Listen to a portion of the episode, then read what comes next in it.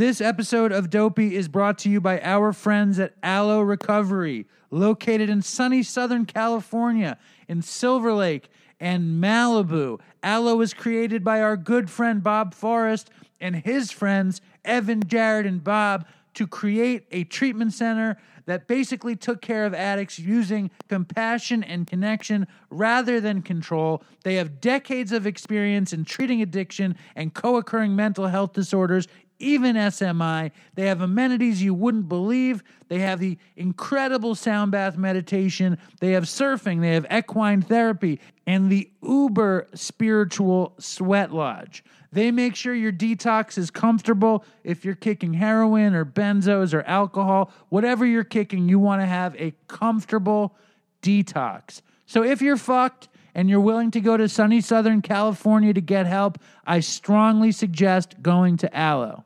This episode of Dopey is also brought to you by our friends at CASL, which of course stands for Clean and Sober Love, which is the dating app for clean and sober people seeking clean and sober people. It was created by one addict helping another addict to date safely. So here's the deal you got clean, you got sober, you got a new life, and now you're ready to date. So where are you supposed to look? Slaw? CASL is the solution. Dating and recovery is real and worth considering if you have your shit together. They have the junkie and crackhead of your dreams. They have a new platform where you can video chat from the comfort of your home. Check it out. CASL. It's totally fucking free on the App Store and the Google Play Store. CASL needs you. They need a bigger pool of beautiful addicts, so go check it out at CASL now. This episode of Dopey is also brought to you by our great friends at Grady's Cold Brew Coffee, which is, of course, Grady'sColdBrew.com. Before I say how delicious and powerful and amazingly affordable Grady's Cold Brew is, I want you to know that as a Dopey fan, if you order right now at Grady'sColdBrew.com and you use the Dopey code Dopey25, you save 25% on cold brew coffee. Now, Grady's is an independently owned and operated cold brew company that is from the Bronx in New York City up at Hunts Point. Grady is an actual person, and I am an actual person who got to try Grady's incredible cold brew coffee, and I loved it. It is flavored with chicory, it is naturally sweet. I liked it black, but if you like milk, you can add goat milk or oat milk or elk milk or whole milk or skim milk or whatever you want. When you order the cold brew kit, it brews and pours 36 cups of, of cold brew coffee, three batches of 12 cups each. Once brewed, the coffee stays fresh in the refrigerator for up to two weeks. This is super high quality cold brew coffee. Go to Grady'sColdBrew.com, use the dopey code 25 and save 25% today. Exciting new ad, everybody. I want to talk about a new podcast that has emerged from the deepest, darkest recesses of the Dopey Nation Facebook group. It is called Recovery in the Middle Ages. It's a podcast about two middle aged suburban dads and their pursuit of life, love, and recovery. Nat is a 40 something married father of two who has recovered from alcohol, heroin, crack, coke, and just about every other drug he got his hands on. Mike is a married 50 something father of three that got into the crack scene in the Bronx in the 80s, let the booze get away from him, and now he works on his recovery daily in between being a lawyer and leading his son's Cub Scout den. Brought together by their common struggle, Mike and Nat get to know each other's addiction story on the air, and they realize they have more in common than they could have imagined. Listen as they discuss current topics of interest to the recovery community, including 12 step, alt recovery, the newest medical research, and talk about their daily struggle to maintain their recovery and anonymity in the world of soccer moms and PTA meetings. If the neighbors only knew. Find Recovery in the Middle Ages on Apple Podcasts, Facebook, Twitter, and MiddleAgesRecovery.com. That's MiddleAgesRecovery.com. All right. And of course, this episode is brought to you by listeners like you in the Dopey Nation through the Patreon page. And this week, Dopey Patreon has done more than it's ever done. We did the stash word on the Patreon Zoom last week. Linda and I did a whole tribute to William on Tuesday. The new bonus episode featuring Steve Gorman from the Black Crowes came out on Wednesday. Join Dopey Patreon get all this bonus content. It'll blow the brains out of your minds or something. Also, if you want dopey merch, go to dopeypodcast.com. We've partnered with an amazing company out of Ohio called SRO Prints. They are recovering addicts like you and me, and they make some amazing dopey merchandise. The dopey skull hoodies are super fresh and going quick. That's dopeypodcast.com. If you want any dopey beanies or snapbacks or oy vey snapbacks, just Venmo me. I also have, of course, Dopey stickers, and that's all just to Venmo me at Dopey Podcast. Enough with the ads. Here is the fucking show.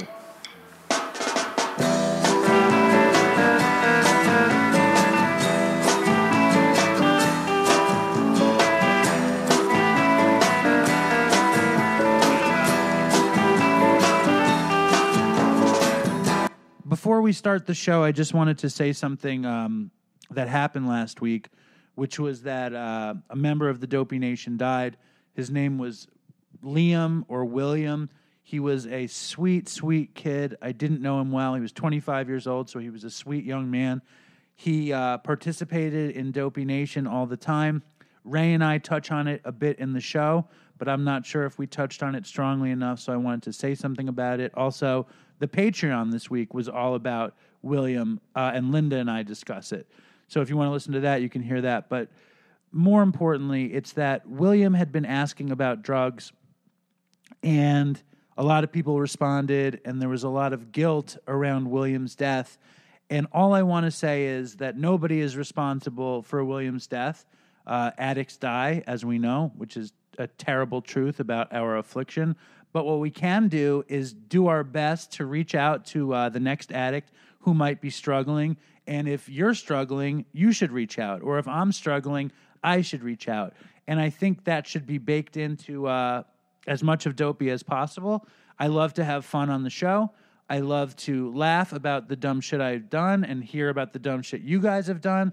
But when someone dies, it is a strong reminder that we need to reach out to the next person. And obviously, I'm sure a ton of you guys have experienced death uh, around your addiction or your family or your friends. Uh, you guys obviously know that I have. And um, it's just part of the deal, which is what makes Dopey so bittersweet. Anyway, we have a really, really, really, really classic Dopey episode. So, William, rest in peace. We love you. Here's the show. Hello and welcome to Dopey. My name is Dave, and I'm here with my good friend Ray. How are you doing, Ray? I'm good, Dave. All right, enough of this. Hello and welcome to Dopey podcast about drugs, addiction, and dumb shit. My name is David. Wait, we're doing the show now? I'm here with my acquaintance, Okay. Ray. here with Ray. Welcome back, Ray. Hi, Dave. Back at the kitchen table. Thank God uh, we're back in New York City. I do believe I've had enough. Um, fucking coming into the city by train today. Oh, you took the train? I took the train today. I wore the mask the whole time. And I don't know about you or the people in the Dopey Nation, but when I wear the mask, you know what happens? Your glasses fog up. No, I don't wear glasses, Ray. Do you know what happens? Um, you can't breathe. I can breathe. What happens to me, and this happens in the supermarket and it happens on the train. Oh, it falls off your nose. No, it doesn't fall off. My nose is gigantic. the, the pressure between the mask, my nose, and my ears is like palpable. Um, what happens is I get congested and my nose starts running behind the mask. Yep.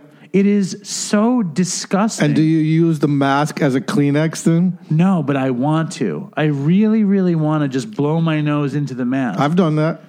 Well, I was on the train today and I remembered this is the first time I rode the train since March 13th. Whoa. And March 13th was the day that I knew I had COVID. And on the way in on March 13th, I had like a huge bottle of hand sanitizer and I was like not touching anything, but I was already you, you already had it. I was already afflicted. you were a super spreader. Today I was a super spreader. Today I uh, I had to go to the bathroom, but more importantly, I had to wipe my nose On the train. on the train, Ugh. and there was no bathroom in my car, so I had to like fucking walk through the cars, touching COVID everywhere. But like the president, I feel very immune. But so you're doing the things today that all of us have been doing for months now, like riding trains, freaking out about touching things. I don't even know if I'm freaking out about it. I, I rode the train here today. I would never. I, I, I always walk here, but it was raining, so I took the train. Well, it was uh it was weird. It's an unpleasant experience, but it did remind me of old school days. You know, I took I go to the bathroom and I take the roll of toilet paper. Yep. I figure that's where I just take it with me. Oh, you took the whole thing. Yeah, I take the whole thing. I feel like it's part I mean, you know how much it costs to get here and back? I do. It's fifteen dollars each way. Yeah, it was 38 bucks round trip for uh fucking peak. And I used to have Wait, a there's no peak. You bought a peak. I buy peak. There's no peak anymore. Motherfuckers, how can they charge me for a peak? it's all off peak. Oh, these fucking bastards. And I Yeah. bought round trip. Yeah. I used to have a monthly, obviously, but I'll tell you, um, the reason I did it was because driving is so unpleasant for me.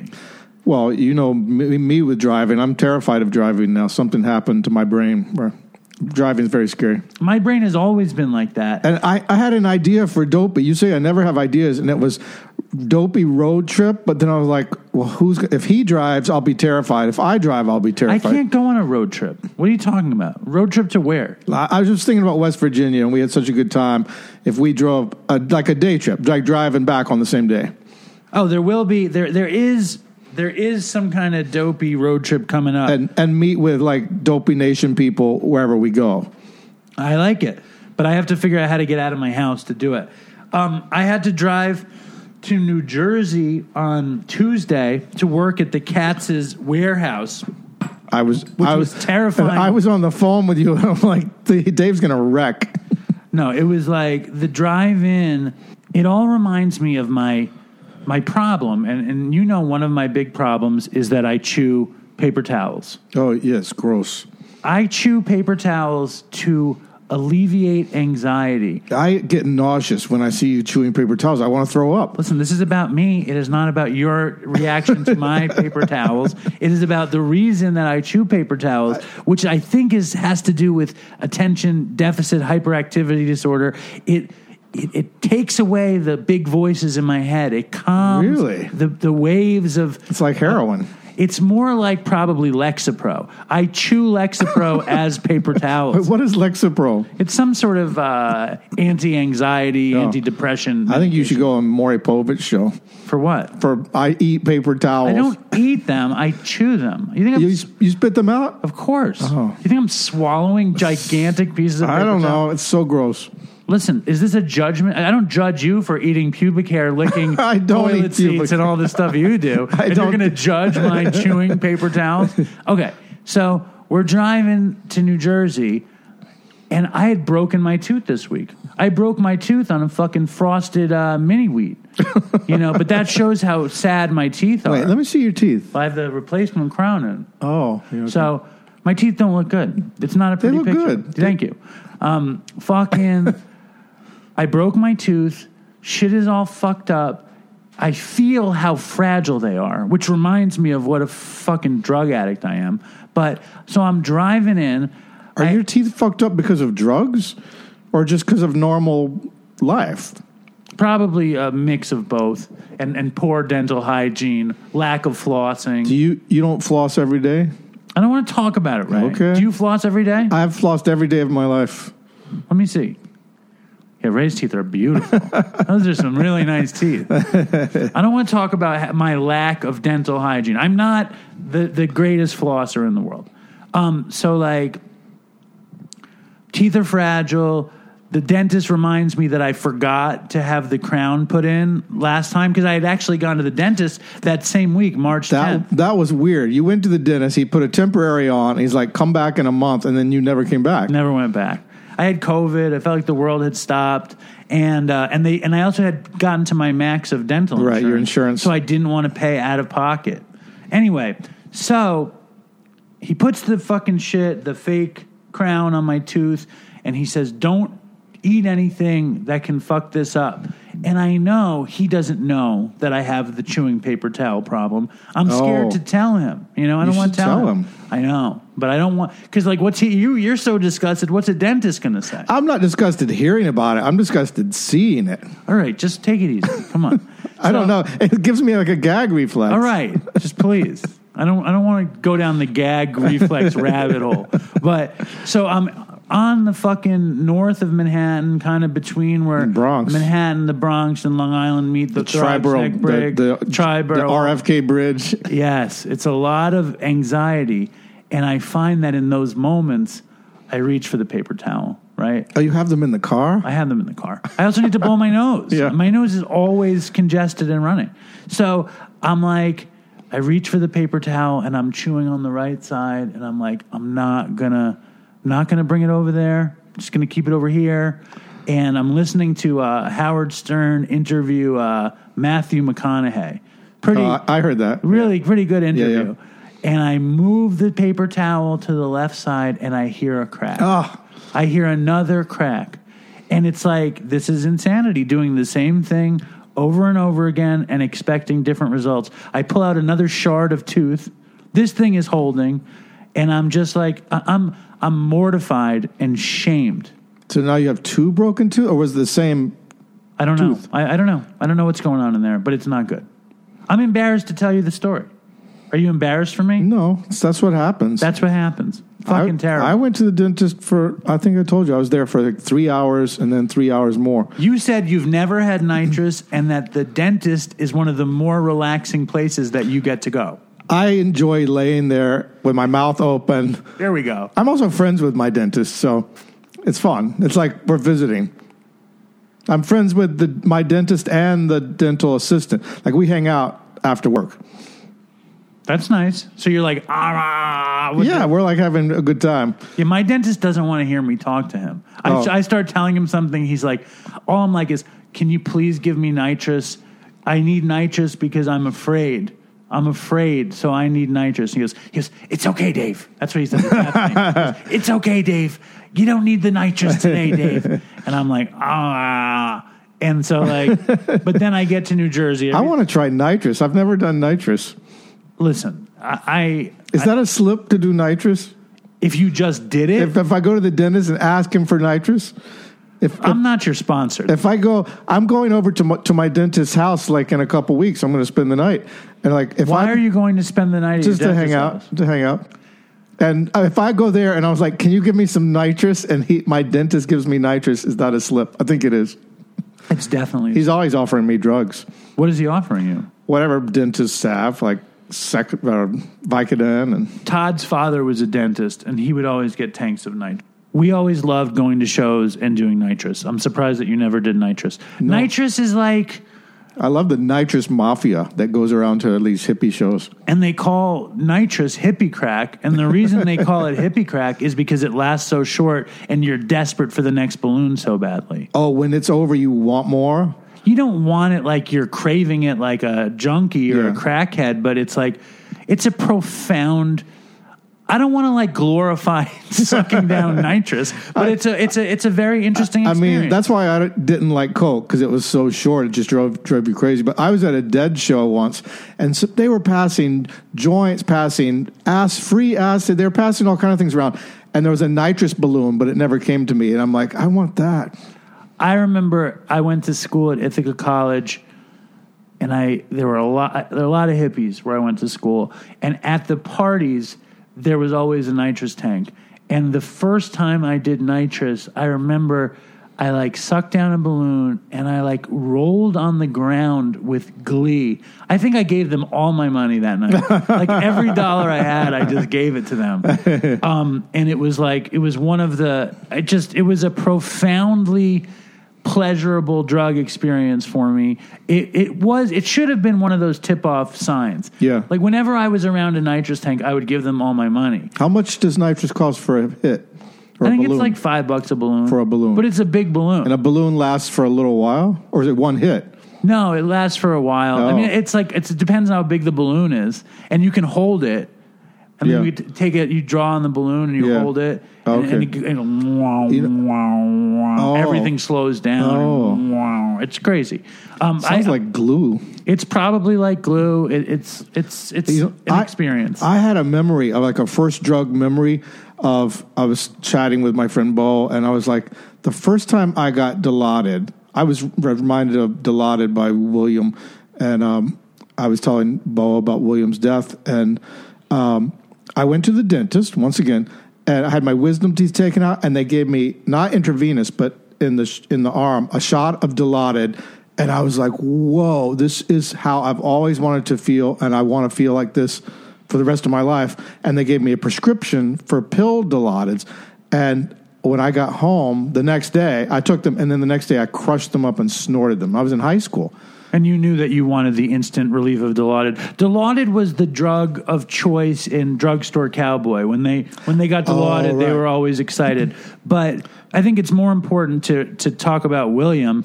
Uh, Linda and I went over. Uh, I listened to the, that Patreon. oh, you did? That was really nice. Um, and so we have to say because nobody listens to Dopey Patreon, but one of uh, the members of the Dopey Nation, uh, a guy named William, overdosed and he died last week. And um, It I- was, and it was like during the dopey Zoom, and Dave heard it, and then he- Dave called me afterwards, and it was just like such a roller coaster to have such a good time on that, and then it was so sad.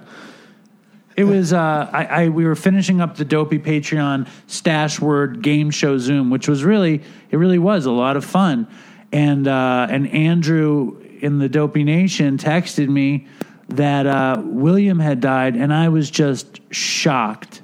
I mean, I was fucking shocked because this kid uh, was such an unlikely. He seemed like an unlikely member of the Dopey Nation. Right. He didn't seem druggy at all. And he had written to me like recently something like, you know, casual, and I'd written back. And, but then I saw on Dope, I, I, I didn't realize this was him at first, but he had written on Dopey Nation like a few hours before he died. Hey Ray Brown, are you the new co-host of Dopey Dope uh, Dopey podcast? Because because we would be down with that, and I was like, I can't answer that. Like we're just we're just playing it by ear. So I didn't respond yes or no, and because there's no answer. And I but I should have DM'd him and said, Hey man, uh, "Hey man, unclear." And I had I did a fourth step yesterday, and I, I was telling my sponsor about that, and he's like, "You can put yourself in the fourth step." So I put myself in there, like did not respond to somebody tagging me, and uh, I don't know. I just put that on, and I felt guilty for not responding to that. I mean, I know that's not. It didn't have anything to do with anything, but in my mind, it did. I understand that. I mean, we talked about it on the on the Patreon show a lot, but I think it's worth talking about. The the thing about all this, like I feel guilty talking about enjoying nitrous that somebody who's clean is going to be like I'm going to get some nitrous then they're going to relapse and die. Right. It makes you question all of this stuff. Well, I mean, we built, and I've said this a million times. We we didn't build Dopey uh, to be sanctimonious. We built Dopey to be fun and to keep people company. However, we're talking about a very lethal Right. subject matter, and we're talking about very vulnerable people. So, like, I Right. If- strongly If, this was a podcast about skydiving or cliff ju- cliff jumping, you would have to take that into it. Right, right. I mean, so I, I I feel terrible that William died. It reminds me of all the other deaths that we've dealt with in the Dopey Nation. You know, especially Chris's, um, because I didn't know about Chris using, and I didn't know about William using, and William would write me about. Hamilton, like I mentioned Hamilton on the phone. I'm sorry, I mentioned Hamilton on the show. Yeah. and he loved Hamilton, and I wound up loving Hamilton. And uh, and I always you acted out Hamilton in the dining room. well, I always wanted to. Um, I always wanted to do a bit about Hamilton on the show, and maybe one day I will. But I had it in my head every week since then. I have to do it for William, and his his name would pop into my head. Yeah. and then I was just sort of hanging out one day, and I was perusing the the Dopey Nation Facebook, and I saw his question about Dilaudid. And it, it remi- I mean, the first opiate I did was Dilaudid. I was in college, and somebody had some Dilaudid, and I remember I had a friend who was in recovery at the time was like, "Oh man, you shouldn't mess with Dilaudid," and um, and I liked it, but it didn't change my life. And that's the thing about any opiate; it's going to affect you in pretty much the same way. Yeah. You know, if you're doing carfentanil, or if you're doing street heroin, or you're doing Dilaudid, or you're doing It's all the same. well, it's pretty similar, you know. And, and I mean, I I never was on OC eighties. I didn't do many. I didn't do any oxycontins. I did Dilaudid. I did heroin. I did tar heroin. Yeah, the, the last thing I did was like Vicodin, like uh, abusing Vicodin, If you take enough Vicodin and you don't have a tolerance, it's going to feel similar, Vicodin and beer. right?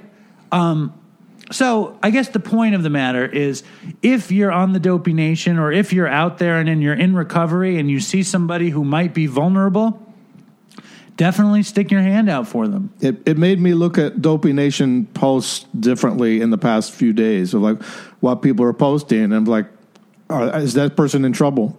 Well, it's like right after Chris died, I wanted the show the show changed, right? Yeah. And then you kind of relax again and you and like we were just talking about sucking down nitrous balloons with impunity. Yeah, You know, let's so do it.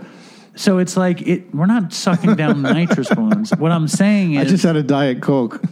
what what does that have to do with I don't know, What does that have to do with nitrous balloons? sucking down nitrous, drinking diet coke. I don't know, nothing. What is it? What is what in your head triggered you to think about the diet? I don't know. I don't know.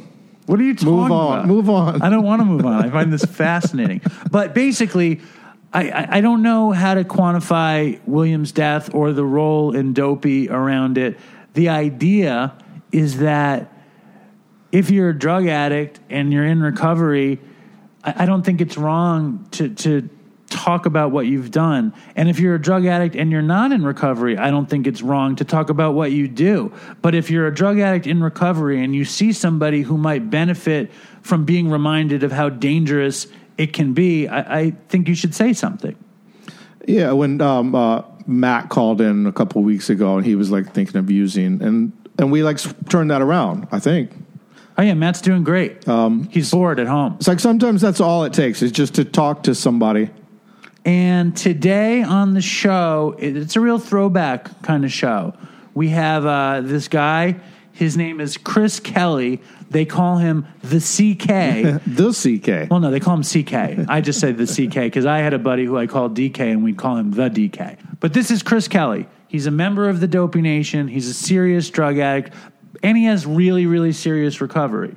Oh, he's a member of the Dopey Nation Now, Facebook. Ray is just dying to look at him. Well, when I was listening to him, like this guy sounds like he's very good looking, and then this guy is so good looking, he might even make Matthew Wiedemeyer Carroll okay, I gotta, look ugly. I got to look him up. Well, he said like he said he was very charming and he got away with a lot of stuff because he's charming. And I thought charming. That's like I think I know what that means.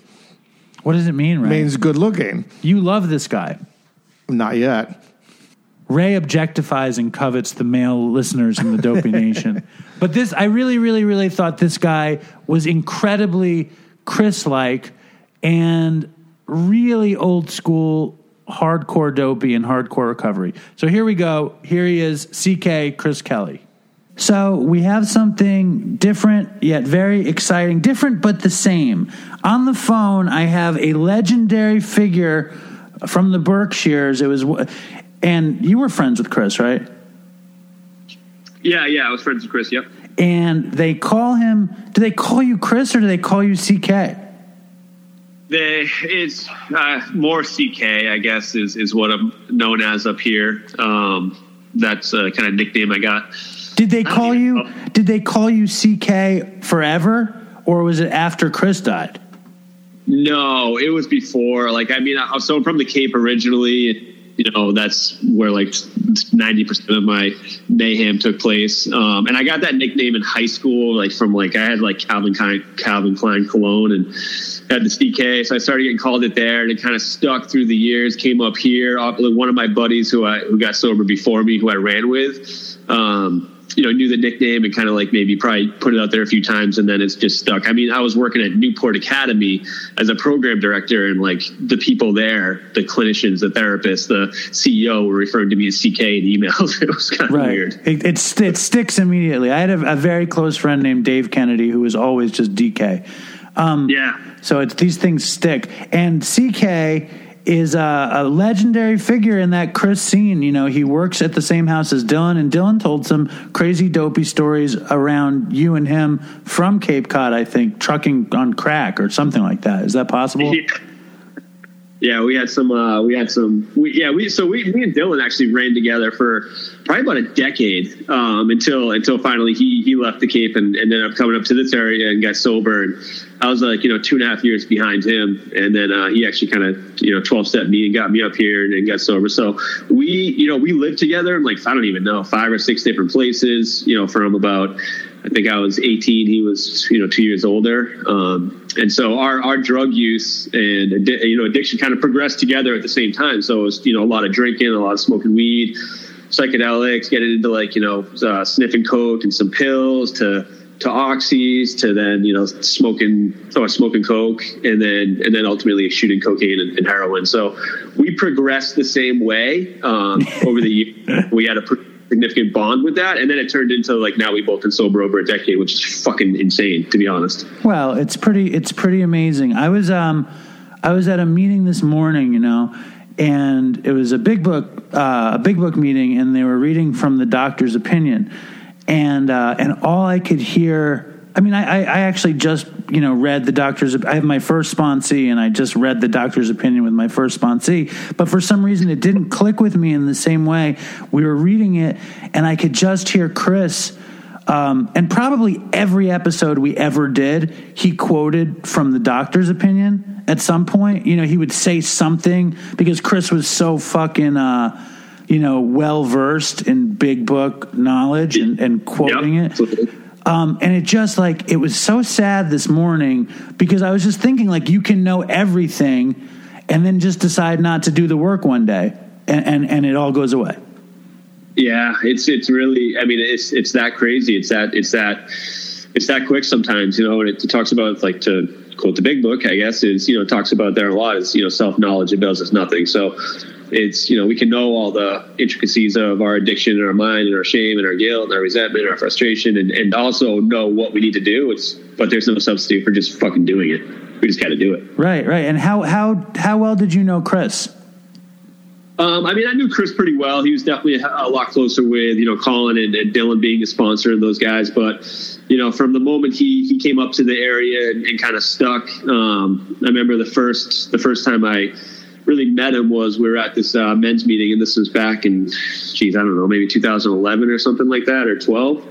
Um, and he spoke, and it was a small meeting, and me and Dylan were both there. And me and Dylan, like, he, you know, as you've heard some of the stories, you know, we had we did some some pretty stupid shit. So anytime we heard somebody speak who had like some sort of you know similar level Yeah. of insanity Yeah. to their story, just immediately gravitated towards. I remember we looked at each other, we were like, "Fucking this guy, we like this guy."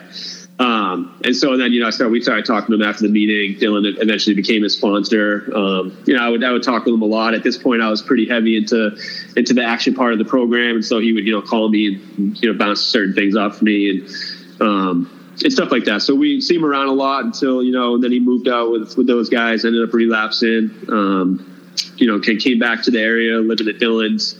And I would see him a little bit. This is probably about 2015. And then, and then I moved away from the area, uh, got that job and kind of moved closer. So for the previous, for the couple of years before, before he passed, I didn't see him or really like any of those guys too, too much. I was kind of like, this was, you know, first time in my sobriety, like really just fucking became crazy with work. And, um, you know, kind of like that. It was almost like became an addiction. And I was like my mid thirties and I had like five years, six years sober. And I was like, you know, I, this is what I should be doing.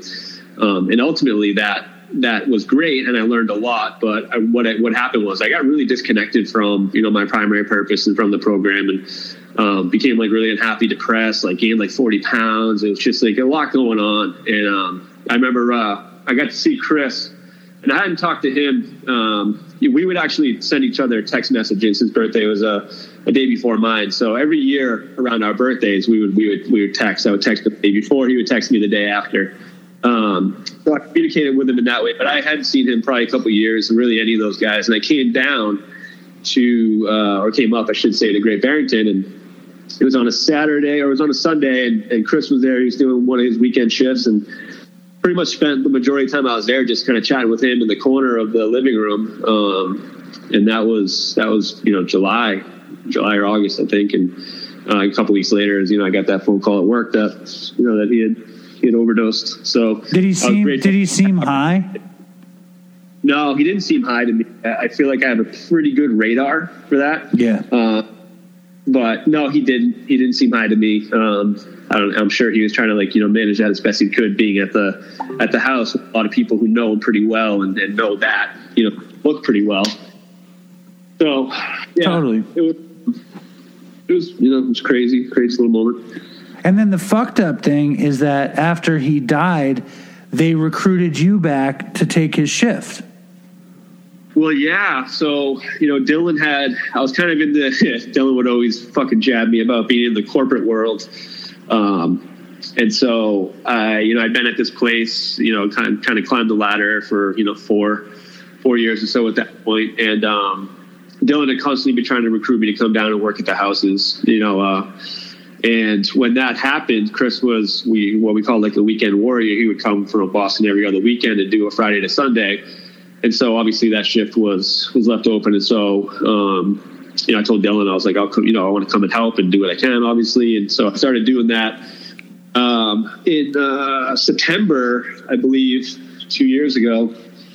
And then um, was doing that while working at the place i was working at and then left full-time in uh, june of last year so i've been working at the houses uh, btn for you know just over a year full-time now Well, that's awesome. And like, it's just like, it's such a fucked up thing. It's a good thing that you got to rejoin with your people and your friends. And I mean, that's like the greatest way to work. The worst part is that it basically came out of Chris's death, um, which is weird. It's weird when things like that happen. But like, I know that one thing that like was kind of mysterious, and then we'll move on to your story and the and the, the craziness. Um, one thing that was kind of mysterious was that people would say that Chris wound up confiscating uh, something and perhaps using it. Like, do you find like a lot of confiscation and are you ever tempted or any of the people you work with? Like because everybody's an addict in recovery basically and they're taking drugs off these people. And i know that if if it was chris in that situation it might have been a thing because i think he was using at that point. Yeah, I mean, obviously, if you're, I mean, if anybody, like like you said, we're all we're all fucking addicts. So if we're working in the recovery field and we're putting ourselves in situations where we're around people who are, you know, high or we have to, you know, manage that situation, or we have to do searches and confiscate stuff, and we find needles or pills or whatever the fuck it might be. Um, you know, if you're not kind of dialed into your program and you're not accountable to other people, it's certainly if you're using. I mean, if I was, if I'm fucking using them, I, I'm pocketing that stuff. Period. That I just know that. Um, but yeah, so it's I'm. I'm, I still to this day like I, I don't fucking I don't really get triggered. I was just talking to uh, to Dylan a couple days ago actually. We like so we're both from the Cape, like I said, and and last summer I was home and like we were kind of talking about the differences between like you know the people at home who still drink and kind of drug recreationally, and some of them might be alcoholics, who might not be, whatever. Um, but like the type of environment conversation, what that like leads to, and the differences between what we have up here. Um, but I was home and I remember playing Beer Die, which is like a, a drinking game with, you know, four of our high school friends who, you know, I still talk to, still communicate with. Uh, and it was like we were at this cookout for my buddy and, and, you know, I sat down and I was playing sober. I was playing with water. Um, but like just being like, when I'm around it, like I don't have, it's not, not even a thought or a temptation that I haven't had in years around it. It's when I'm alone. It's when like, you know, maybe I see something or I have some memory that will trigger something and I will get a visceral reaction inside my body of like remembering what that fucking felt like to take a crack hit or to have a shot of heroin or a shot of coke right or what's wait what was, what was the game called beer die. okay but when they're playing beer die they're not smoking crack and shooting dope right they're just drinking a little bit They're just drinking. I mean, they were smoking some weed. Like one kid had some edib- editables, Right, edibles, right. the fuck they are. yeah Um, so like yeah, but you know they weren't they weren't smoking crack. I haven't been in a situation in my sobriety yet where I've been around uh, in a room with somebody actively shooting up or smoking crack. I don't I don't I don't want to do that. I, I'm not sure what that would feel like. It would probably that would feel more weird. I, I think. you don't go to like crack based dinner parties and stuff where everyone's like No, let's no, no, I usually pass on those invites now. That's that's probably a good thing. what now? Before you started, you know, your journey towards recovery, we'll do this in reverse. Like, what was the end of the run? How was like like what was the last time you used? Well, the end of the run. Well, I guess it's it's it's, it's like multi layered. So, the end of the run was got sober July seventh, two thousand ten. End of the run was Memorial Day, where uh, uh, it was very fucking. It's just something I had done a, a million times. You know, I get paid on a Friday.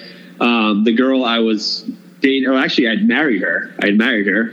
Um, and we had been married about a year. She went away to detox. We were both just active alcoholics, drug addicts, and she had left. So um, I got, you know, got a paycheck. I was working with my brother-in-law, who was actually sober at the time. We used to get fucked up together, and I went on like I don't even know a five, six day run, um, which was, you know, just consistently getting coke, getting heroin, drinking, staying up all night. I mean, I probably got in, in about five days, fucking, I don't know, 10, 12 hours of sleep.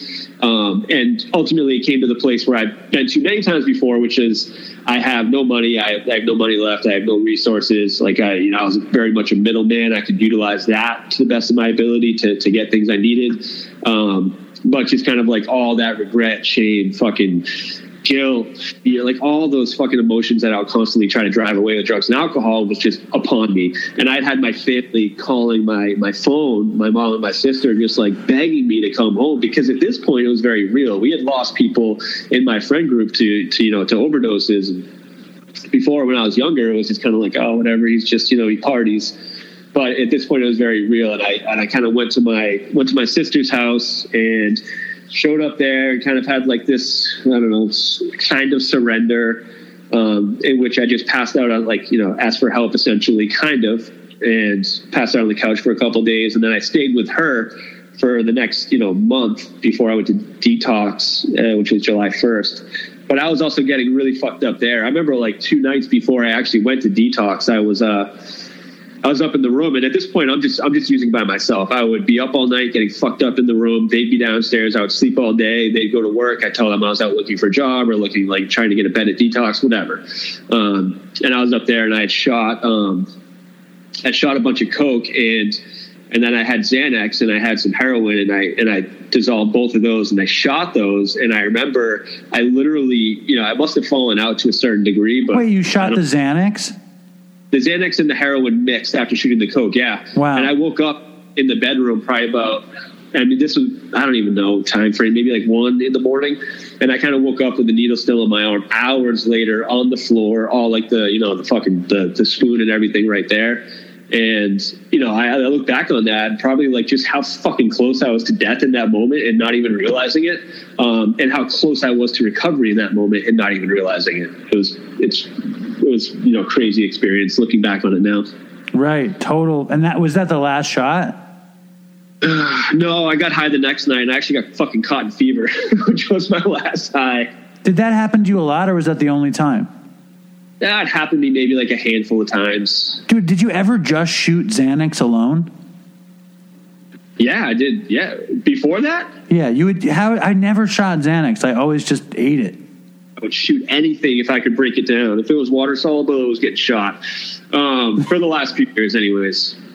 Um, I don't know if I had shot Xanax alone before that. Typically, I had like someone with me for the majority of it, um, unless I was like you know hoarding some sort of like crack until I got like back to my house so I could save some for like late night or the next day or whatever it might be. Um, but I usually had like you know uh, a running mate for for a lot of it. So I don't know if I had before. It's it's certainly possible. Um, but I do remember that last month was pretty. It was all alone. Um, I would go out. I'd be middleman. I'd get this kid coke.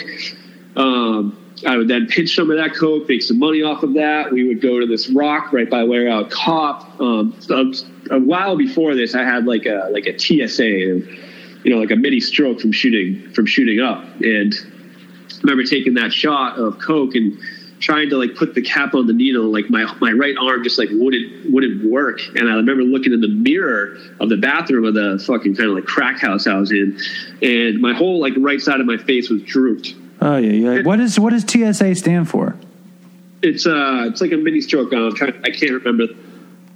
Um i can't honestly but i just remember it was referred to as a a. T i'd have to look it up Fuck, man. Um, kind of like it's mini stroke is essentially what what that is like not enough oxygen getting to the brain or something um and I remember it stayed like that for a couple weeks to the point like where I saw see my mom like I don't know like you know maybe a, a, a week or so later she was like what's wrong with your face and so from that point on like I like it scared me a little bit like you know I said what did you getting- say? Would you say, "Oh, I just had a mini stroke from shooting too much coke, ma"? oh no I was probably I know I, like what are you talking about? Nothing what do you mean? Nothing's wrong with my face. I would literally smile and like one side of my face would move and the other side would stay still. One eye was like a like a real lazy eye and the other one because I was always on something. It like was like wide open and wired. So it just it looked it was like apparent to people like something wrong with this kid's face. But like the muscles regain memory or, or function or whatever and, and it fixed itself. But what would happen from that point is anytime I would shoot coke, I would like because at this point cross the line of like being able to somewhat manage myself to like complete psychosis. So I would do a shot. I remember I had this this there was this kid I would like you know pick up and I would get coke for him like almost every day, and we would go to this rock and I would get the coke and then he would give me some. He didn't shoot up. He would smoke it, so I'd drop him off later. But I would do a shot. I could never wait, and I would do this shot in Dennis, and I would immediately think that I was having a stroke again. It would bring me back to that every time, and I'd be, I'd be, I'd take off from that right away, except paranoid someone's going to show up. And I'm driving. I still my arm. I got blood on me. I'm like looking at my face in the mirror, swerving all over the road, punching my right leg, and like I'm, and I'm like, you know, turning like stare at this kid. I'd be like, "Does my face look like it's drooping? Does my face?" I mean, it was fucking insanity. I was probably freaking this kid out. I had no idea, but like that was my experience with shooting coke on my own for the last I don't even know a couple of years. It would, it would happen almost every time, unless I had enough dope in me to kind of like quell that. Right. Uh, Right. That's like classic cocaine paranoia psychosis, though. Like one thing goes wrong and you think it every time you use, right? oh, dude, exactly, exactly. Yeah, and that's that's what it was, which which doesn't sound fun at all. No, did you know? Did you know my friend Todd? He lived at Dylan's house just bu- just before uh, Chris died. He lived at I know. Dylan. Huh? Yeah, I, I, I never actually met him. Um, I, he had left uh, a little bit before I actually, you know, came up there and started being around more. His classic cocaine paranoia psychosis was that he was always pissing his pants. So whenever he'd do coke, he'd be like, "Wait a second, do you see like do my pants look wet? Do my pants?" he, I, so he would ask me every time, "Does it look like I'm pissing my pants?" And because he couldn't tell, like it was the same kind of thing. It's hysterical. Yeah. In Yeah, retrospect. like it happened one time, and then your brain is just fucking. It just every single time that you have this, you know, experience with whatever the drug is. It, it happened with me with, uh, you know, panic attacks with weed at one point, um, too, when I was a lot younger. But like every single time, then it would just be like this trigger that would just bring back that same experience, whatever it was. what brought you to uh, like when was the first time you shot anything? So the first time I shot anything was so. And This is actually prevalent, uh, prevalent, like what is happening with me right now. So I got this, like my nose is like super clogged up, and I have like just recently, like I noticed like there's like this piece of loose cartilage like up in there somewhere, probably from all the drugs I used to sniff and some sort of deviated septum or something. So I have to get that figured out. But back in the day when before I was shooting up, I remember my nose was always so clogged up because I would just sniff everything. I was smoking coke at the time, but I hadn't shot anything. And I would literally have to take a crack hit to even be able to get a line of heroin up my nose. Because the crack hit would then like clear my senses real quick and I'd have like, you know, 15 seconds to just bang this line. And so I was doing that for a period of time. And I remember one of my, you know, one of my buddies had one of the guys we started, we were getting dope from at the time. Um, you know, he had shot him up one time, and so then uh, the next time, he, you know, we got needles, and we were at the house. We were smoking coke. We had the heroin, and you know, we we shot each other up, and that was my first time uh, shooting up. I was probably I don't know, twenty four, I'd say. And how what how old were you when you stopped using everything? I was just uh, almost thirty years old, so I was you know twenty nine, going on thirty. So you had like a fucking six year period of shooting whatever you could shoot, basically. Yeah, it started with so it started with heroin, obviously, um, and coke was kind of like the last last straw of something. Because I was I was much more of a cokehead. I was an upper guy. I would I would use the downers for landing gear and use them for comfortability throughout the day. Obviously, get dependent on that. But if I'm searching for something, if I'm if I'm like out there and I'm trying to get something, it is cocaine every time. Um, that's just how my brain works and, and how my obsession worked, I guess. But um, you know, and then I started shooting coke a little bit after that. And obviously, that was that was not a good thing ultimately in the long run. That was Chris's favorite thing. He lived for shooting coke. Yeah. I was like the opposite. Like like coke didn't ever do anything for me. Like I wouldn't shoot huge amounts of coke either. So like and but I know that I think I had the bell ringing thing a couple times and I was like scared. Like it was not it was nothing Chris would always describe it as something that scared the shit out of him, but he needed to keep doing it. You know what I mean? Like he lived for that. Did you did you have a similar thing with the bell ringing? Yeah, I remember um, first time uh, first time I ever shot coke. I was at this other kind of like crack, you know, trap house place. I just you know I find these places on the Cape or a tent or a camper or a beach or wherever, and um, you know I shot up coke there. And I remember I did this, and I really had no gauge on how much to shoot up. So, and I was doing it in a fucking you know, a beer can, the upside down part of a beer can. So it's also disproportionate to what a spoon might look like. So I really didn't know. So it's like this Probably- gigantic spoon, you mean? Yes, exactly. So it, the, the the amount of cocaine in the can probably looks, you know, it's probably looked smaller than what it was, but it would be a lot in a spoon. Yes.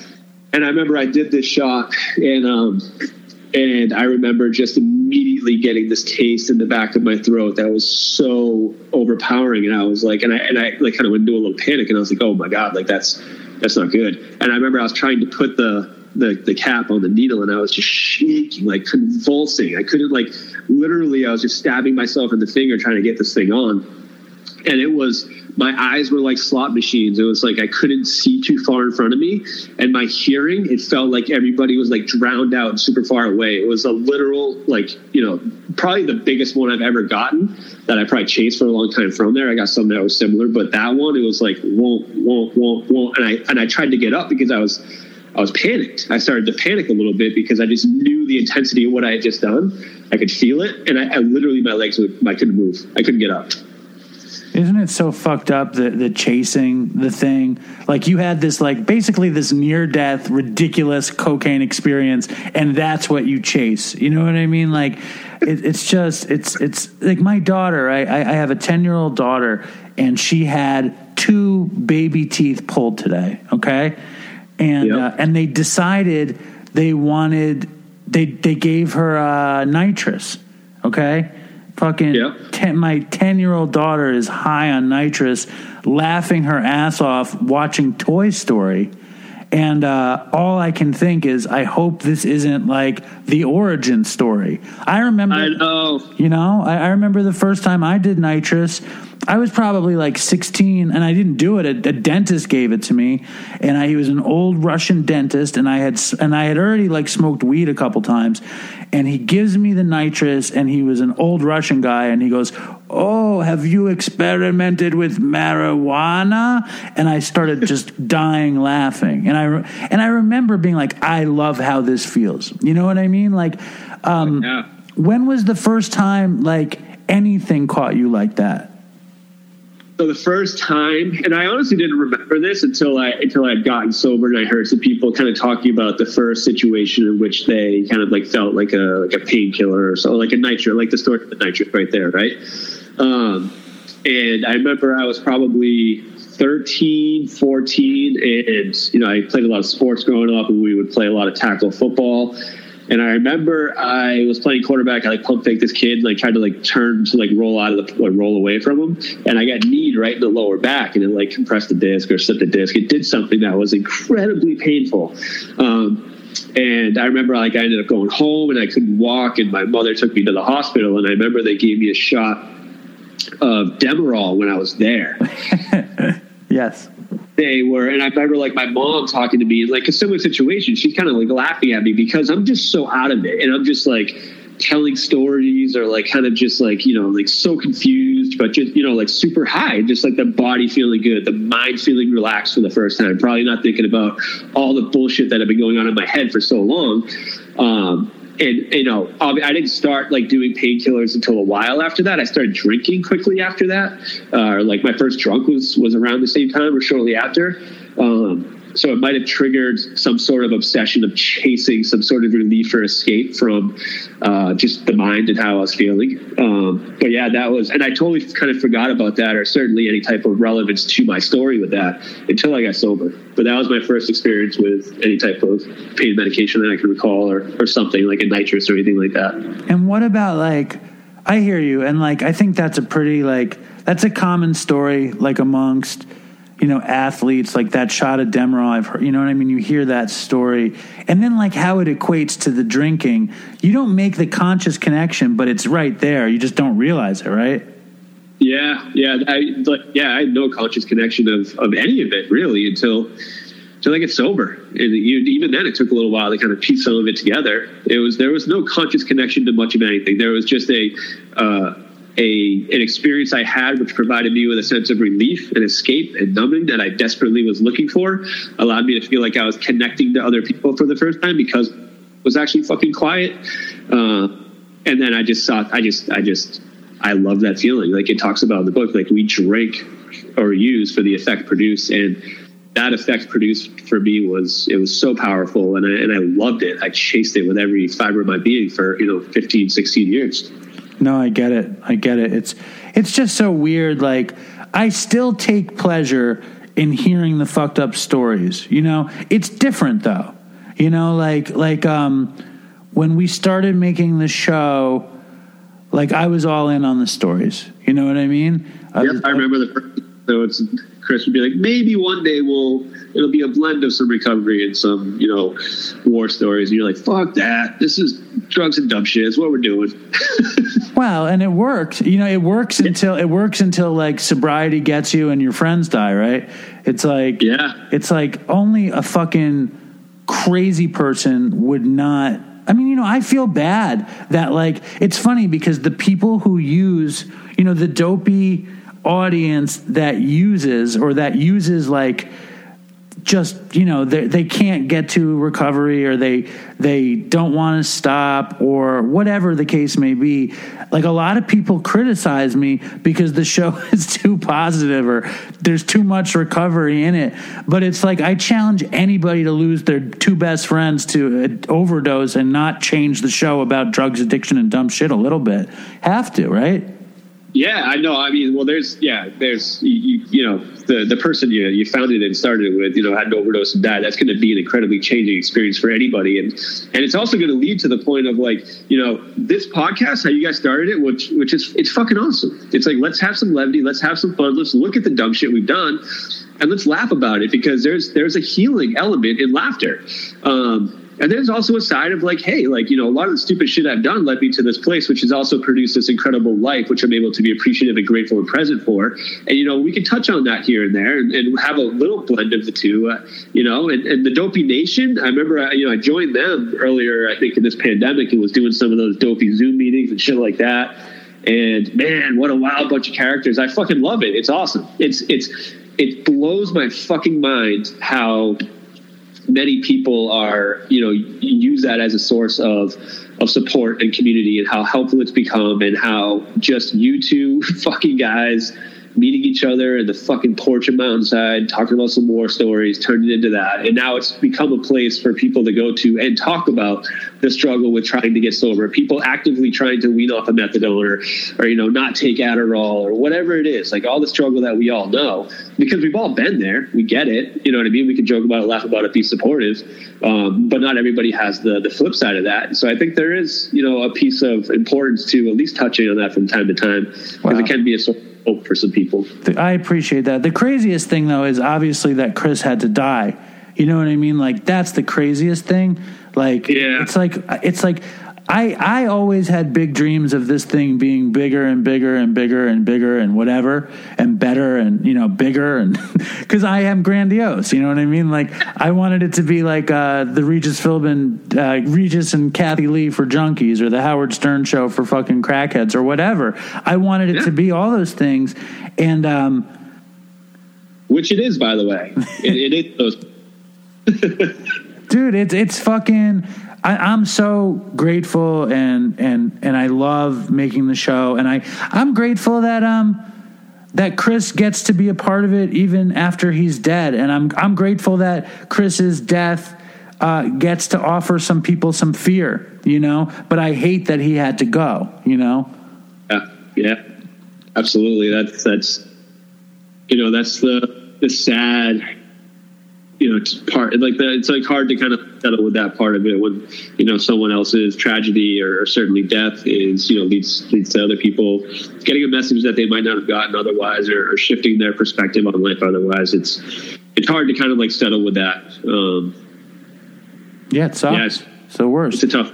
But tough um, thing. when when you're fucking getting into you know using, you know some I, I somebody challenged me the other day and they were like write about when you knew you were an addict, you know, and I've been writing this thing and it sucks and I haven't gotten to when I knew I was an addict yet. But when if you if someone asked you that, when do you think you knew you were an addict?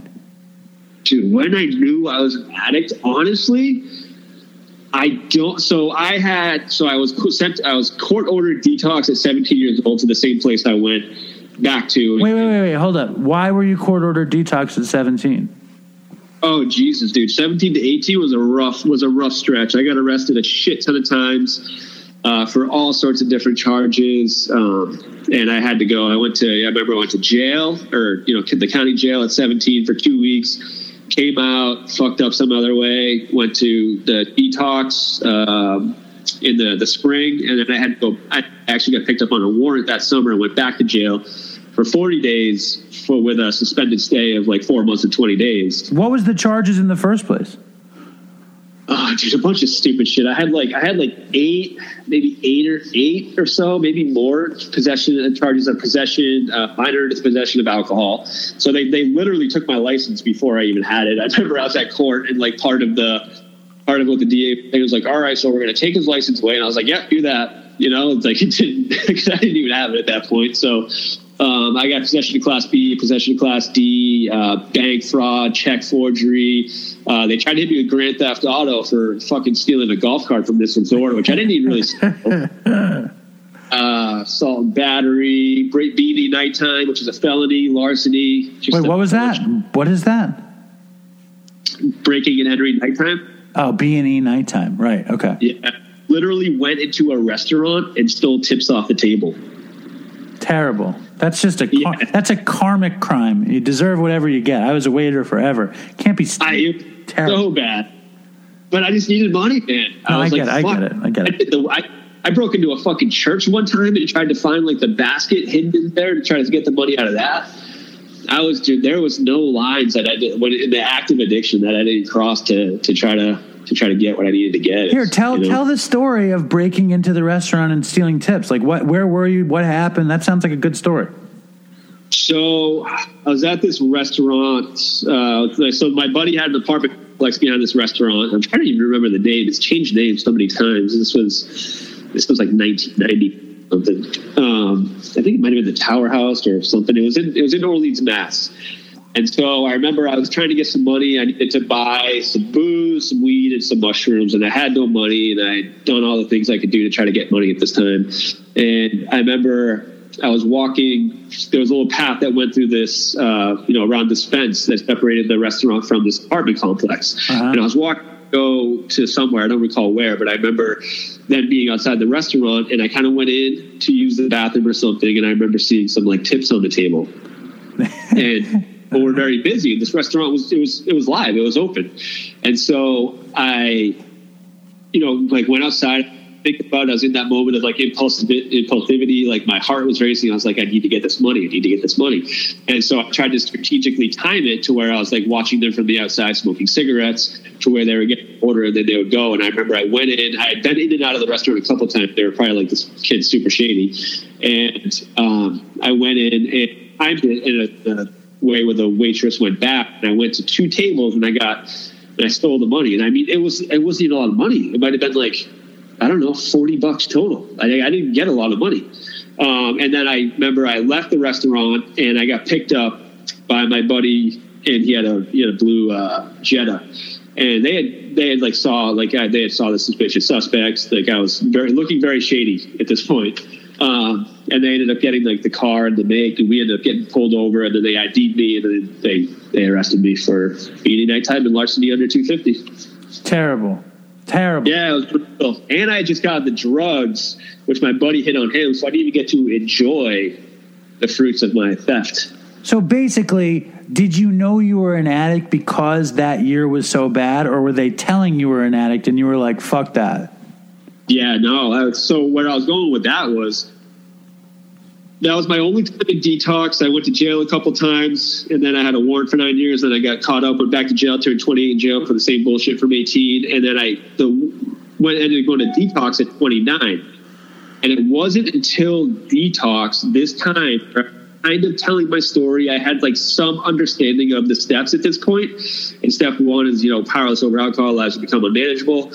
And that was my moment where I was like, holy fuck. Like it just hit me like a ton of bricks. For the first time ever, I'd been in such delusion denial, whatever the fuck it was, where I thought I could, like, I got a problem, but if I just switch this and I stop doing this, if I stop shooting Coke and I just do Adderall and fucking drink, whatever, all those crazy, you know, thoughts of trying to control it it was never like I'm completely fucked. I'm an addict. I'm completely powerless. But telling that story, I remember I kind of stopped in the process of telling it, and I was like, "Holy shit!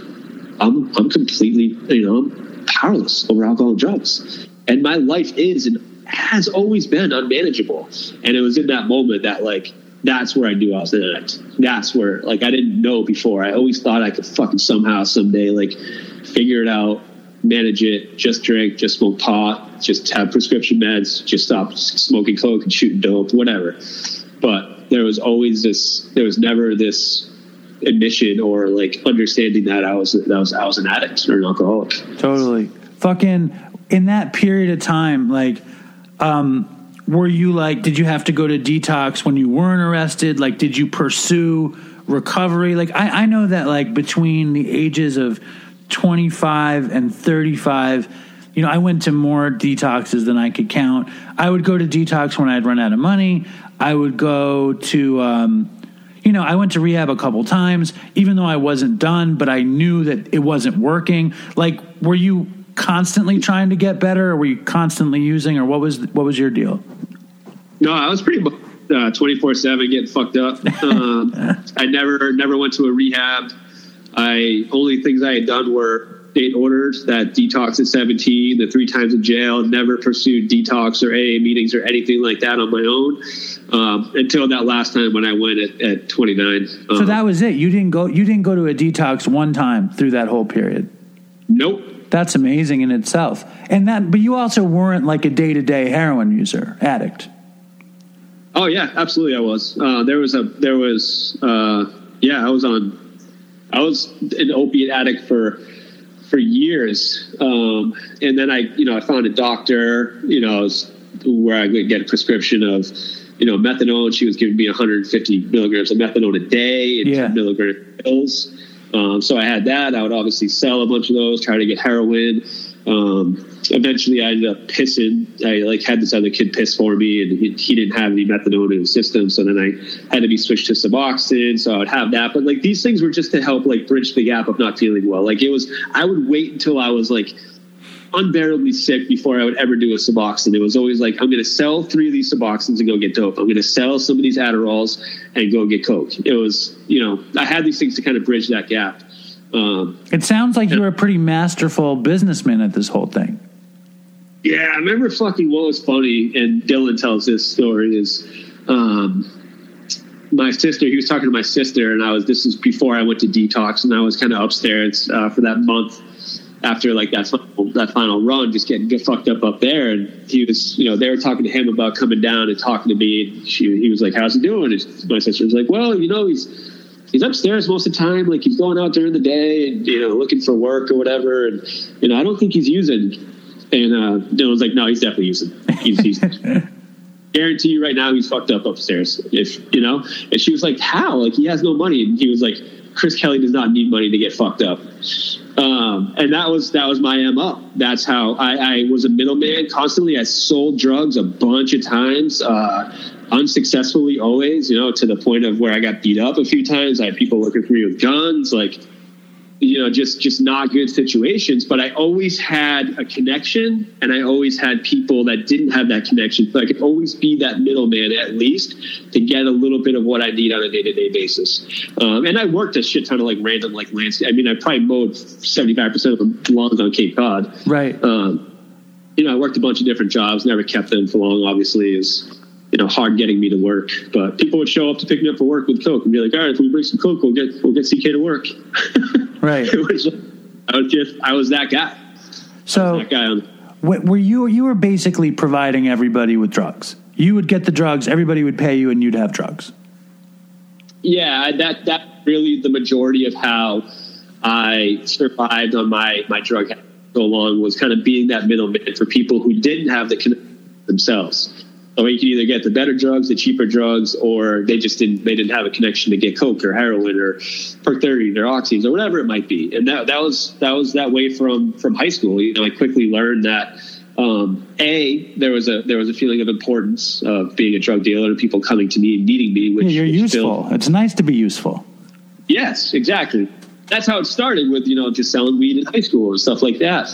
Um, but then also there was also a part of it like I could I could get things that I need and do things that I that I wouldn't be able to do without it. And so um, I was a very you know I was a likable person throughout this process. I was you know I was never really a, a dick. I did a lot of dickish things, obviously, but um, you know so I was able to like you know manipulate essentially is what I did. I manipulated I lied and I steal and and I would use people to get to get drugs and money. Um, and I did it effectively for a long period of time, and that that was one of the reasons why I, could, I was able to kind of like maintain that for so long.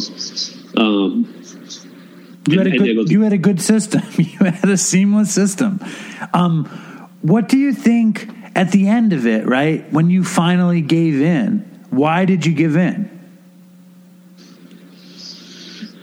I think it was uh I mean, it was just, it was kind of like what you talked about. It was, you know, just being in the same situation, had just lost a job, had just, you know, been on a run, kind of in that place of surrender, but not full surrender, just surrender to the conditions that was going on around me to where I had nowhere else to go, nothing else to do. I didn't have any opportunity to, to get anything in that moment. And that's, so I gave in and went to my sister's house, but you know, I slept for like two days straight, and then I woke up and it was the same bullshit. I was like, Right, but, it, but the thing I'm talking about, right? You went Yep. for fucking ten years, twelve years, right?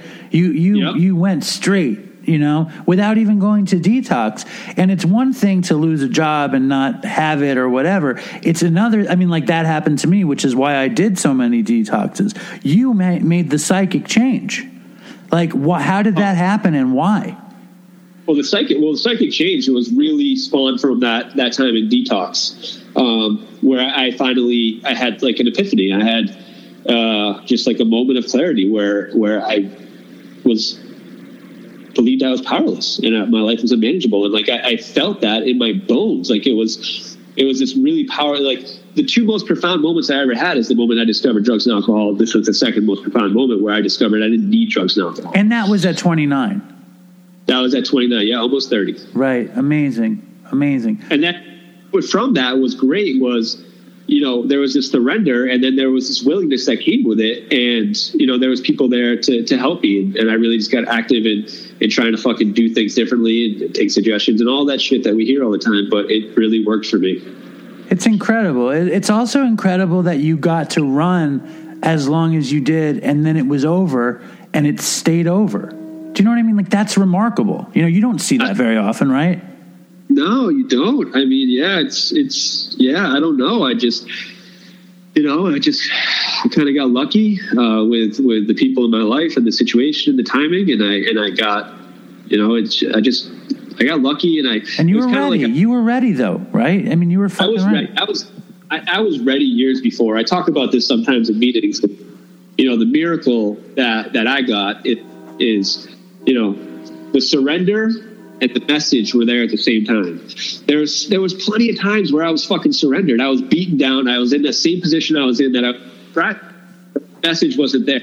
And I, I'm sure that the message of and the support and the help was there a bunch of times, but the surrender wasn't there. And so the the the the you know the beautiful thing is when that surrender that message was there at the same time, and that doesn't happen for so many people. And I'm grateful as fuck that it happened for me because um, you know I don't know where my life was going, but it was it was you know chasing death pretty quickly. It's amazing. I, I, I think that's uh it's it's a very hopeful story too. You know, it's like and you know, I mean when you work with people, it isn't it rare that people don't fuck up over and over again. I mean, I, I think my story is fairly common. You know, that I fucked up over and over and over again and then something clicked eventually. Like uh, it's very I, I never hear about somebody who gets to run that long and then be done. Like do you see that a lot or no? No, I don't see that a lot. It is. It's. It's. It's somewhat. It's somewhat unique. I mean, it, does happen. It, it, you know, um, I think that there, there was so many times where I where I was done in that process. I just and I fucked up again, or I tried to like switch it up and figure it out without like a detox or AA or rehab. So like I had a lot of those experiences on my own, just trying to figure it out, which obviously didn't work. But for someone to kind of just like you know go to a to go to a detox or um, you know, not to go to a rehab. And then, you know, I did go to a sober house when I left the Cape, so I had that structure in place, which was helpful. Um, but yeah, I mean, that's and then you know, most most times there's a lot of treatments, there's a lot of sober houses, there's a lot of relapse with you know, kind of some information or knowledge about you know a different way of life. Um, so yeah, I see it for sure, you know, but it's it's not it's not super common. It's more of the repeated fuck ups. Right. Do you still do you still do meetings? Oh yeah, yeah. I got a bunch of sponsees, do meetings. Um, yeah, that's a part of that's a part of of, of my day to day life. That's super. Uh, it's great. I mean, I got away from it a little bit, like I was talking about before, when I was you know Corporate. um, yeah, corporate essentially. Fucking suit. Oh, that was a suit. Um, and I, and the ironic thing is, I went to that place to be a recovery counselor, and, and I, you know, they kind of offered me a position in administration as we were expanding, and and I took it, and I fur- became further and further away from, you know, what I kind of went there to do, and um, during that process, I was getting the, you know, I was making the most money I'd ever made. I had bought a house, I had a new truck, I had like a lot of shiny toys and a lot of things, and I was the most um, irritable, restless, and discontent I had been in sobriety. And I'd been through a bunch of shit in sobriety, um, and you know, a lot of times people will drink in that situation, and, and it was it was going hard in that direction. And luckily, I have some people around me, and I was able to kind of re-engage in, in the program to kind of you know remind me of my primary purpose, which is to stay sober and help other alcoholics to achieve sobriety. My primary purpose had become me for a while, and that that that wasn't helpful. Right. You know, I, I think it's interesting because I don't know. I mean, right now, like my program is pretty, you know, engaged. You know what I mean? Like I go to three or four meetings a week. I actually have a sponsee. I actually call my sponsor. I try to infuse dopey with a little bit of program here and there. I'm I'm I'm like engaged in a spiritual practice more than I ever have been before. Um, and I think that doing dopey is a big part of it. Like it, it, it reminds me to do it. Do you think that your work is helpful in maintaining the program for yourself? My work in which in which way? Just working with addicts, working in treatment, working at a, a transitionary Um, house. For a job? Yeah. Oh yeah, yeah. I definitely think it's helpful. I think it's I think it's challenging, and I think a lot of people have this, um, myself included, have this kind of you know we get sober and we kind of start to see things differently. We start to create awareness and some healing with ourselves. We really want to give that back because a lot of us have been through the fucking gauntlet, like we suffered, and so. You know, we want to help people, and it can be really challenging to differentiate between work and between my own personal recovery. Right. Um, a lot of people struggle with that. So it is very helpful, but it has to be in addition to and not in replacement of my own personal recovery. Right. It can get confusing, I guess. Yeah, it definitely can. And you can get you can get wrapped up. You know, there's you're dealing with you know a lot of people who are early in sobriety and you know working with working with certain you know the, the crazy brain, which we all fucking had. I got plenty of stories about that too. Um, and so it's it's you know if, I, if I'm not doing the things I need to do to be able to show up, then I can easily get sucked back into some of that stuff. All right. Two more things. Yep. First thing, because I can't live without it. You know, our show is like built on fucked up stories. Um, yep. Like, is is there your? Tell us your favorite fucked up story. Ah, my favorite fucked up story. Meaning that Um, you know, like there's one you can just tell better than the other ones, or there are probably a few you can pick one of those and lay it on us. All right, so I think Dylan told the Jacksonville story one time, which is which was a fucking great one. So I'm not gonna not gonna reiterate that one. That right was the furniture moving one. Yeah, where we went from the Cape to Florida Yeah, to. Jacksonville. Yeah. You know, with with all the blue and Auntie and Black and Wolfie and the whole nine, like crazy, crazy, crazy deal. Which is a great fucking story.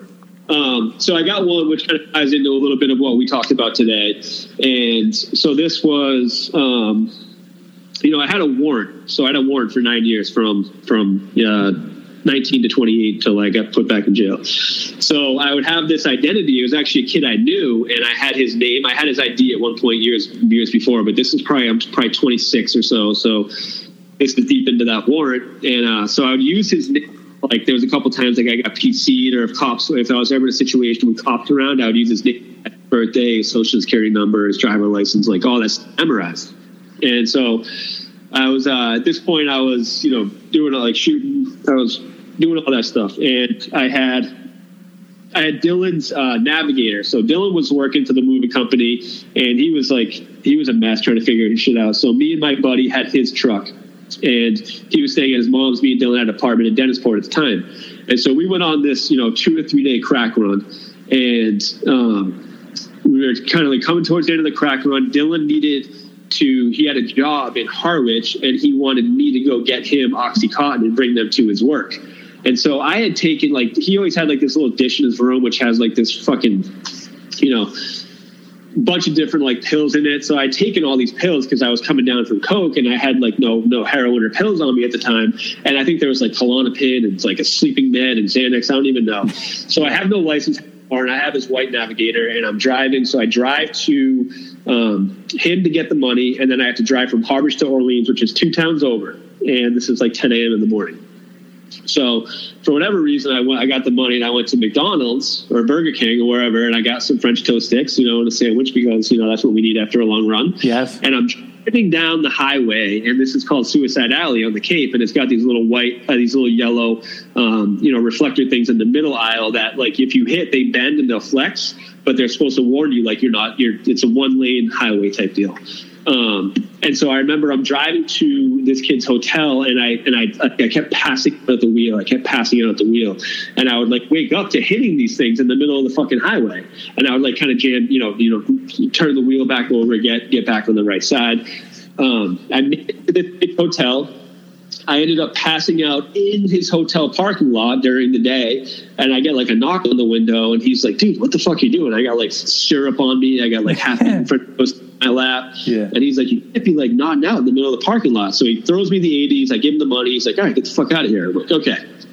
So I drive driving back to Dylan now, and I had taken these pills probably like you know an hour or so before I left to go do this because we were completely out of coke, and I was just like, I'm going to take whatever I can to like not feel that. So these things are like really hit me at this point, and I am like literally all over the road, nodding out, waking up, nodding out, waking up. Yeah. I somehow get back to Dylan. I'm telling him the story of this, and he's like, "Dude, just go across the fucking street. I'll be done here in you know an hour or something." And, uh, and I was like, no, no, no, I'm pretty close to the apartment. I was like, I think I can make it. I think I can make it. He's like, dude, just, just go. I'll meet you there after work. I'll just go across the street. And I'm like, okay, okay. Just to like appease him. Give him the 80s. I then blow an 80 and, uh, cause have any needles on me, obviously. And then, so I then leave and I'm driving again. And th- this, this time I literally, I literally cross the road and I wake up bumpy and I'm heading right at a fucking tree. And I fucking, you know, jack the wheel and I go like split these two trees and like my heart, like it, you know, it, it kicked up my uh, adrenaline, you know? Yeah. And I was like, shit. Like I literally just came close to totaling the car and crashing. And I'm like, all right, that gave me enough like adrenaline to then get home. So then I get back on this road, Queen Anne Road, and I'm kind of like again nodding off, swerving, whatever. I'm drive drive back. I ended up getting back to the gas station right next to the apartment building where we lived, and I pull in and I'm like, whew, you know, I fucking made it. And uh, this guy like fucking comes in, he's like fucking flying behind me, and comes and like blocks me in, and he gets out of his car, and he's yelling at me. He's like, I've been fucking following you since Queen Anne. I called the cops, like, stay the fuck right here. And apparently, I swerved at one point, and I had taken his mirror, his side mirror out with my side mirror. So I Oh, I'm close up to this dude to hit him, and he had been following me for you know five miles or maybe even more, and I didn't. I had no idea. And so now I got the cops coming. I got a warrant. I've been up for fucking three days. I have no license. I'm driving Dylan's fucking truck. Zero idea about like you know what, what's going to happen. So the cops show up and they're talking to me, and I'm like, you know, I give them my name. I give him my give them my alias, you know. And uh, they're like, all right, whose car is this? I was like, oh, it's my buddy Dylan's. You know, we work for a moving company. You know, I just left the job. I'm going home. I live right there. They're like, all right, long night for you? And I was like, yeah, kind of. You know, I'm just trying to get home. And uh, so they're like, give me the registration. Can't find the fucking registration. Dylan's fucking car is obviously a mess. We're, mess. We're both fucking alcoholic drug addicts. Only thing I can find is a business card of Dylan's. So I give that to the cop, and I'm like, "This is all I can find. Like, you know, give him a call. You know, he'll he'll tell you." So now this guy's gonna call Dylan. Dylan knows my like alias and shit, but you know, we we had never been in this situation before, and probably hadn't used it in a while. So the cop calls him. He's like, "Hey, is this Dylan Woods?" He's like, "Yep." He's like, uh, "You know, we work for you know, whatever moving company." He's like, "Yep," and. uh he's like, all right, you know, we got we got one of your employees here. He's, he's driving your truck. You know, we just want to make sure that you know that's okay. And he was like, oh yeah, Joe, Joe, Joe, whatever last name, you know. Um, he's like, yeah, yeah, he works for me. He lives for me. It's you know, you know, we live right next door. He's like, I just sent him home from the job to to get back there because we were just about done. And so the cop ended up just like giving me a little ticket, and then I had to, I was supposed to pay like this insurance thing for this guy's mirror, and the fucking cop actually ended up let, like ended up letting me go. Wow. Um, the fact that like Dylan had the like the, presence of mind to when he got a call from the police officer to use my alias. To, so then I didn't get because I thought for sure I was going to jail. This is it. Know, I've been on the run for fucking eight years. It's you know I'm done now. Um, and so I ended up getting back to the apartment complex, getting in there, literally hit the floor of the living room, face down, and I woke up probably two hours later to one of my other buddies, Tyson, who had scaled through and got through a window. We are on the second floor of like a four apartment complex, and he's like kicking me. He's like, "Get the fuck up!" And he throws an eight ball at me. He's like, "You know, here, cook this. Let's go." And then I was off and running again. That's insane. That's an insane story. What happened to the dude that chased you down? He just got your insurance information and he was okay. Yeah, it's funny. I was actually just kind of telling this story recently, and I was like, "Fuck, I, I, I got to make amends. I got to figure. You know, I hadn't made amends for that. It's like one of those things you kind of forget about. Like the church thing, I didn't remember about until like years into my sobriety. Um, but you know, telling some stories, and I was like, "Shit, I'm gonna have to make amends for that," because obviously I never paid it. I made amends to the kid that I used as alias for because I, you know, got in trouble a couple of times under his name. I don't think it ever affected him directly, but you know, made amends for that. But you know, the guy whose mirror I was supposed to replace, I don't know if that went on his insurance or the other guys or what happened with that. But I didn't do anything with it. How did you make amends to the dude whose alias you took? Oh, that was in person. So he knew he he was one of my buddies I grew up with. He knew that I would use his name before. So part of the nature of my amends for him was one was for blowing him off for work so many times. He had a landscape company, and he was one of the people that would drive around for me and look for me on like a you know whatever morning because he was just starting his company, and I had been out you know doing fucking coke all night. And he would show up to the house, and I had more coke on me, and I'd go hide in like the closet. And the people I'm with are like, "No, he's not here. You know, CK's not here. I don't know where he is." so like, there was a bunch of times where I fucked him over and not showing up for work, and so part of the nature of the amends was that, and also part of it was for, um, you know, using his name in some situations and not being completely honest with him about that because I don't think I told him about all of the situations I used his name. It's amazing. But he before that. It was a running joke that we had with the, for a while. That's crazy. My favorite part of the story is where is where the drug dealer is like, you can't be nodding out in the parking lot with French toast sticks. It's like there's nothing Uh, there's nothing better than the drug dealer who tells you, how to behave. Like that's the the most classic. I know he's selling drugs out of the hotel he brought. It was great. Yeah, I love that. Now, one last thing. Um, Yep. You're you're obviously you know what 10, 11 years in this thing. How long are you how long are you clean and sober? Yeah, ten to plus years. Right. You know, So Do you have like would you say you have a spiritual practice? yeah, absolutely. Honestly, the so the one thing I would say, and this is you know, uh, you know what I what I kind of preach to my sponsees is the one thing I would say I've done consistently over the ten years, or the most consistently, is prayer. Um, it was something that was suggested to me early on by my sponsor. Um, and obviously there was a whole weird relationship with God and, and, and all that shit that a lot of us probably come up against. And it was more, he was just like, listen, it's more about just the act, get on your knees, act of surrender. It's tangible. It's re- ask for help in the morning and express gratitude. For help staying away from a drink and drug and express thanks if you got through the day without a drink or a drug. Um, and so I started just at that core level very early on. It became a it became a practice of mine, and it's the one thing that I can pretty much say that throughout my entire sobriety has I've, I've, I've kept incorporated into my life. It's tethered me to AA. It's tethered me to my spirituality. And really, what it's done is like prayer is nothing more than fucking setting an intention. So many people get caught up with like the real the religious meaning behind prayer, and like you know they they defy against it for that purpose. But what we're doing is, or what I'm doing is, I'm just repeating shit uh, either internally or externally, which is helping rewire, rewire my brain so that I think, feel, and act differently. And if I'm doing that enough, I'm creating new neural pathways that are helping me to see things differently. And Right. so prayer has been an intention, setting an intention of how I want to show up and the things I need help with. Um, but it's been like the one staple in my sobriety. I've done a whole bunch of other shit. Sweat lodges, did like a pilgrimage to Ireland with the Catholic Church, which was fucking wild. Um, some other, you know, some other, a bunch of stuff. I think that's interesting. Like when we try to figure out exactly like how prayer works, like uh, and like rewiring your brain, or like, and it, and it's funny that no matter what you think prayer might be doing, it does it all. You know what I mean? It does that. It might be talking to somebody. It might be, you know what I mean? Like it, it's like it's a very magical, crazy thing. It really is. It, it it's you know it's really easily accessible, uh, but done like with any type of consistency over a period of time. My experience has been like it's it's incredibly helpful to. You know, because that internal voice I had, you know, that, that internal self dialogue I had for so long was just, it was super negative. It was, you know, I was constantly self defeating. I was coming from a place of like tons of shame and tons of guilt and tons of fear and frustration. And so, like, that voice reflected that over and over to me in my head. Um, and I had to like learn how to change that. And the best way to change that was to combat it a little bit with a different voice, with different verbiage. Right. And prayer did that.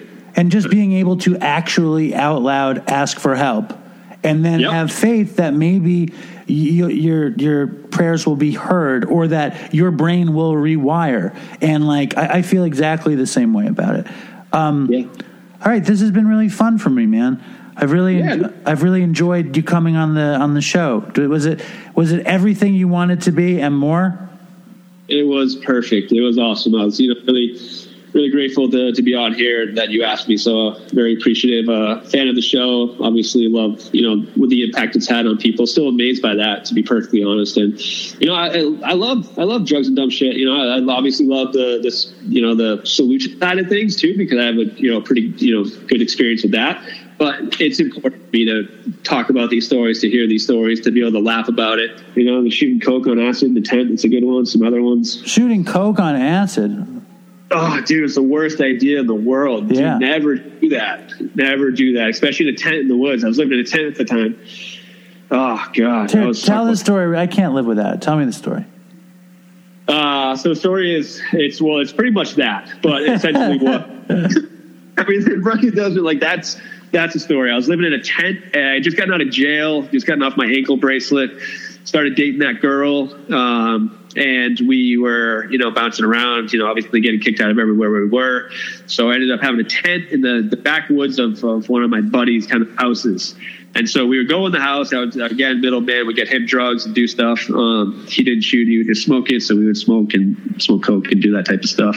And I remember I had some, and someone, I got acid somewhere. Acid and like hallucinogens always find their way in my story somehow, like over the years, like it transcends everything. Um, and I do them at the most inappropriate times as I started to get deeper into my addiction, like smoking crack or fucking tripping on acid. So I'm in this tent and I'd taken this acid after smoking a bunch of coke and doing a bunch of pills. I had run out of the pills, but we had saved some coke. I, you know, stashed it between my butt cheeks, which is a classic move of mine, and brought it to the tent. And I'm in the tent tripping on acid. I'm already seeing all sorts of weird shit. And obviously I'm hearing all sorts of crazy stuff. And I end up, you know, being like, in my mind, like this might not be the best thing to do at this point. And I remember, you know, fuck it, YOLO, let's go. Take it out, do uh, get a shot of Coke ready, do the shot, instantly start thinking that there's animals clawing at the sides of the tent trying to get in. Yes. I'm in the t- with the girl. She didn't do it. Only I did it because she wouldn't do it. I don't even know if she was tripping, to be honest. She leaves and goes back in the house. Now I'm alone in the tent for the next bunch of hours. I am like thinking that there's people in the woods. I'm thinking there's animals outside the tent. I'm in and out of the tent, freaking out, circling the house, circling the tent. And that was my experience with, you know, seeing and hearing all sorts of random stuff, completely psychotic and paranoid for the next fucking I don't even know however many hours it was until I woke up the next day. And then I had this crazy fucking infection on my leg, which I don't even know what it was or what it came from. I think it was like a spider bite, but that was That's funny, man. I love it was. And then the next day I made a note to self: do not shoot coke while tripping on acid in the tent. And that was the only time I did that. Did you ever shoot acid? No, I never shot acid. I, I did liquid acid in my eyeball.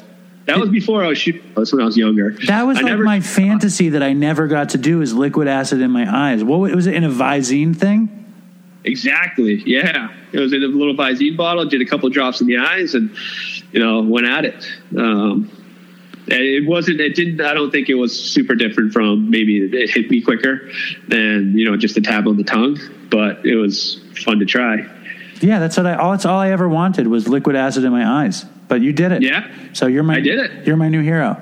Thank you. Yeah. Uh, thank you for the time, man. It's uh, I'm I'm happy you came through. It's awesome, and it's also just a weird sort of connection to Chris, which I which I really appreciate.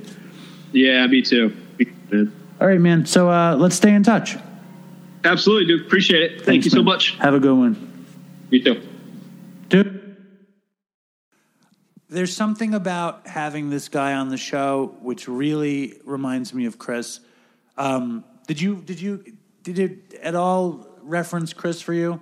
Yeah, oh yeah. I, there's a lot of Chris in there, and uh, there was uh, like listening to this, and we talked about this earlier. That like I was just like, I'm done with drug. Like I'm sick of hearing about drugs, and he, he was talking about spoons and needles and the feeling, the bad feeling, and I'm just like, ugh, like like You were just so interested in nitrous and diet cokes, though. yeah. no, but just I was just thinking of like I had all the feelings of like every bad feeling from doing whatever drugs I've done and like how bad I felt and how gross it is and the needles and the uh, spoons and all that shit and it's like I don't I, like I don't even want to hear about it. I don't want to. I don't know. I don't want to think about it. I've no desire to, to like use drug. Like if you could put a pile of cocaine in front of me, and I'd be like, gross. Yeah, I wouldn't want to do a pile of coke either, but I might not have wanted to do it even when I was using. But uh, I'm going to tell you a disgusting story now about needles and drugs. Oh, good. okay? I was on Instagram the other day, and somebody posted a picture of uh, like a Halloween mocktail.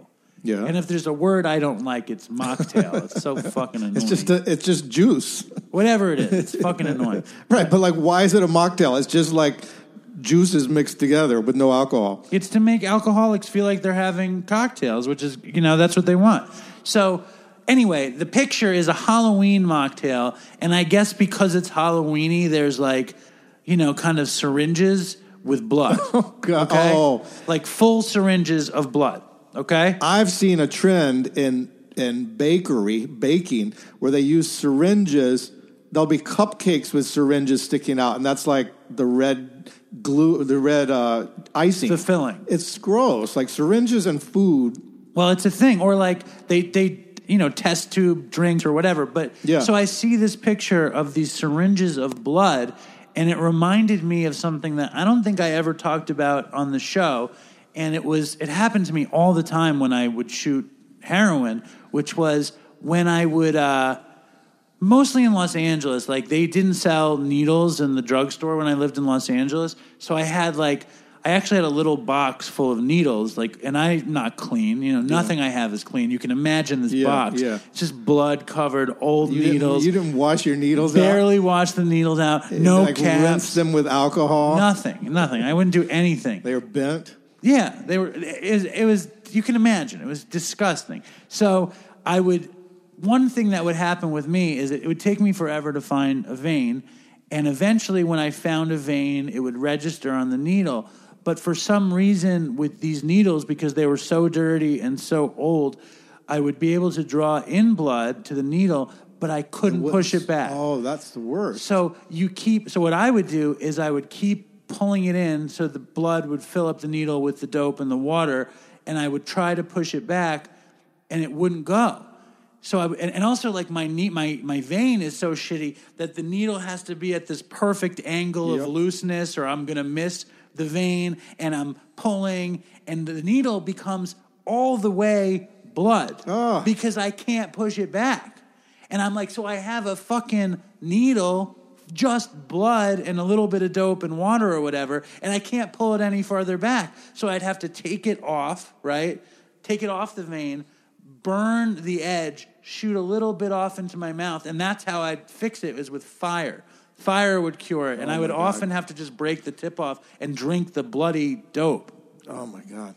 What do you think about that? That's disgusting. I I hear a lot of like crazy stories, and I like I was just so meticulous with my needles. They were like perfect, and I would rinse them out like while I was high, like rinse them with alcohol. And if they were slightly bad, I would get a new one. And I, I I never had trouble with needles. They were my needles were always perfect. Yeah. And then we would take them, and when they were done, we'd throw them at a dartboard. So I had a dartboard filled with used needles. And then my mom came to visit. I'm like, I got to get rid of that dartboard. Wow. and the interesting thing though that was you were not like a crazy junkie who was shooting dope all day every day. No. So using a needle was probably like novel. It was, you know, you It was fun. it was fun. I, I never, yeah, it, it was never like I'm never in a toilet like shooting up from toilet water or anything like that. I never used toilet water either. I always made fun of Chris for like where he would get his water because there's water everywhere. There's faucets everywhere. Why can't you just ask for a cup of water? Yeah. What are you Why using you the puddle? Mud puddle. What's yeah. wrong with you? Yeah. I had a young friend who like occasionally does cocaine, you know, not an addict way. And he asked me, he read Anthony Kiedis' book, and he's like, why would you shoot cocaine when you, when you can snort it just as easily? I'm like, because it's so much better, and it's like you can control that, like it's like you're pushing a button. And I'm like, but don't do that. Yeah, whatever you do, don't. do- It's really, really powerful and life changing. But don't do it, and don't suck down nitrous balloons either. So, if you remember, a few weeks ago, we got a voicemail from this guy called Alexander K. oh yeah. And Alexander K was the most recent recipient of the uh, Toodles for Chris Dopey sponsor, which our good friend and collaborator Justin Cambria made sure he got. And Alexander K went to the Ashley Addiction Treatment Center in some town called Havre de Grace, which sounds like I ran out of weed. Do you have a de Grace? Have a de grace. No, um, I don't. I don't have a de grace. anyway, Alexander got out of treatment and he sent in a voicemail, and I love the voicemail, so I want to play it for you guys. Hey, what's up, Dave? What's up, Dopey Nation? This is Alexander K with an update from the Dopey Scholarship uh, Rehab thing, whatever you call it. Um, you know, I got out on the 19th, and today is 17 days off of subs and benzos, and I'm feeling pretty good, you know, considering. Um, rehab was strange. There was a lot of funny people there, cops and doctors, and a Super Bowl football player. Um, there was only like one or two people that I could really talk music and stuff with, and one of them got kicked out because, well, no, he didn't get kicked out. He left. He he shaved his ass in his bathtub, and his roommate was threatening to stab him over it. Um, kind of little funny story. Um, so yeah, I pretty much just had like one friend for the first two weeks, but you know that's cool. I didn't go there to make friends. Um, it's funny how things worked out, though. You know, I was mad when I got there. I was mad for the first two weeks. Uh, I was mad um, at myself. I was mad that when I got there, everyone's first three or four days were the worst, and then the rest of the time, for the most part, would be getting better. And I was in the opposite position. You know, like they tapered me off subs and benzos for two and a half weeks, so I was pretty much just loaded in my eyes for the first half because I was still doing all the same stuff I went in there to get off of. Um, and the fact that I don't remember the whole first week I was there tells me that. But, uh, and then for like the last of my time, you know, I would just be dope sick. And my plan wasn't even to fully get off of subs, it was just to taper. So, which, I mean, it's just crazy. You know, I was in rehab for fucking up and working my own program, which wasn't working, obviously, or I wouldn't have even entertained the thought of going and uh, I was in there telling them that I knew best, that I knew what was best for me. You know, I was still not taking suggestions. Um, it was just dumb, you know, dumb of me to do that. Um, I had an amazing counselor in there, though, um, who helped me more than she knows. And I was lucky enough to use my phone a couple times to text my parents and stuff. And I sent Dave a text just to like let him know what was going on. And I don't really remember what I said, but um, what he said really stuck with me. He said, um, he said, "Give up. You already lost." And you know, out of context, that could sound pretty negative to someone, but to me it wasn't. Um, it was exactly what I needed to hear. And hearing that and hearing my mom's voice in my head saying, think of how proud you'll be after you get through it. Um, that that's pretty much what what got me through it, and what it was like. That was like the turning point, I guess. Um, you know, so that was that. I was still catastrophizing it, saying to myself, "Man, this is really."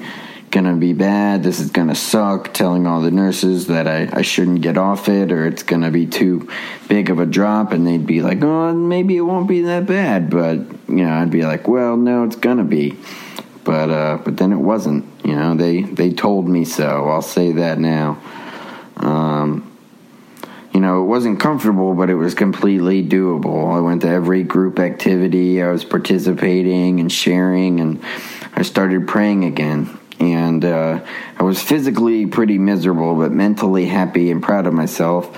And that was stronger than my physical unwellness, I'll say. Um, if I had any bad thoughts, you know, like wanting to leave or any bad thoughts, I would remind myself how lucky I was to be there. You know, I'd be hearing people talk about draining their and their family's bank accounts to go to this place, and here I was just in there.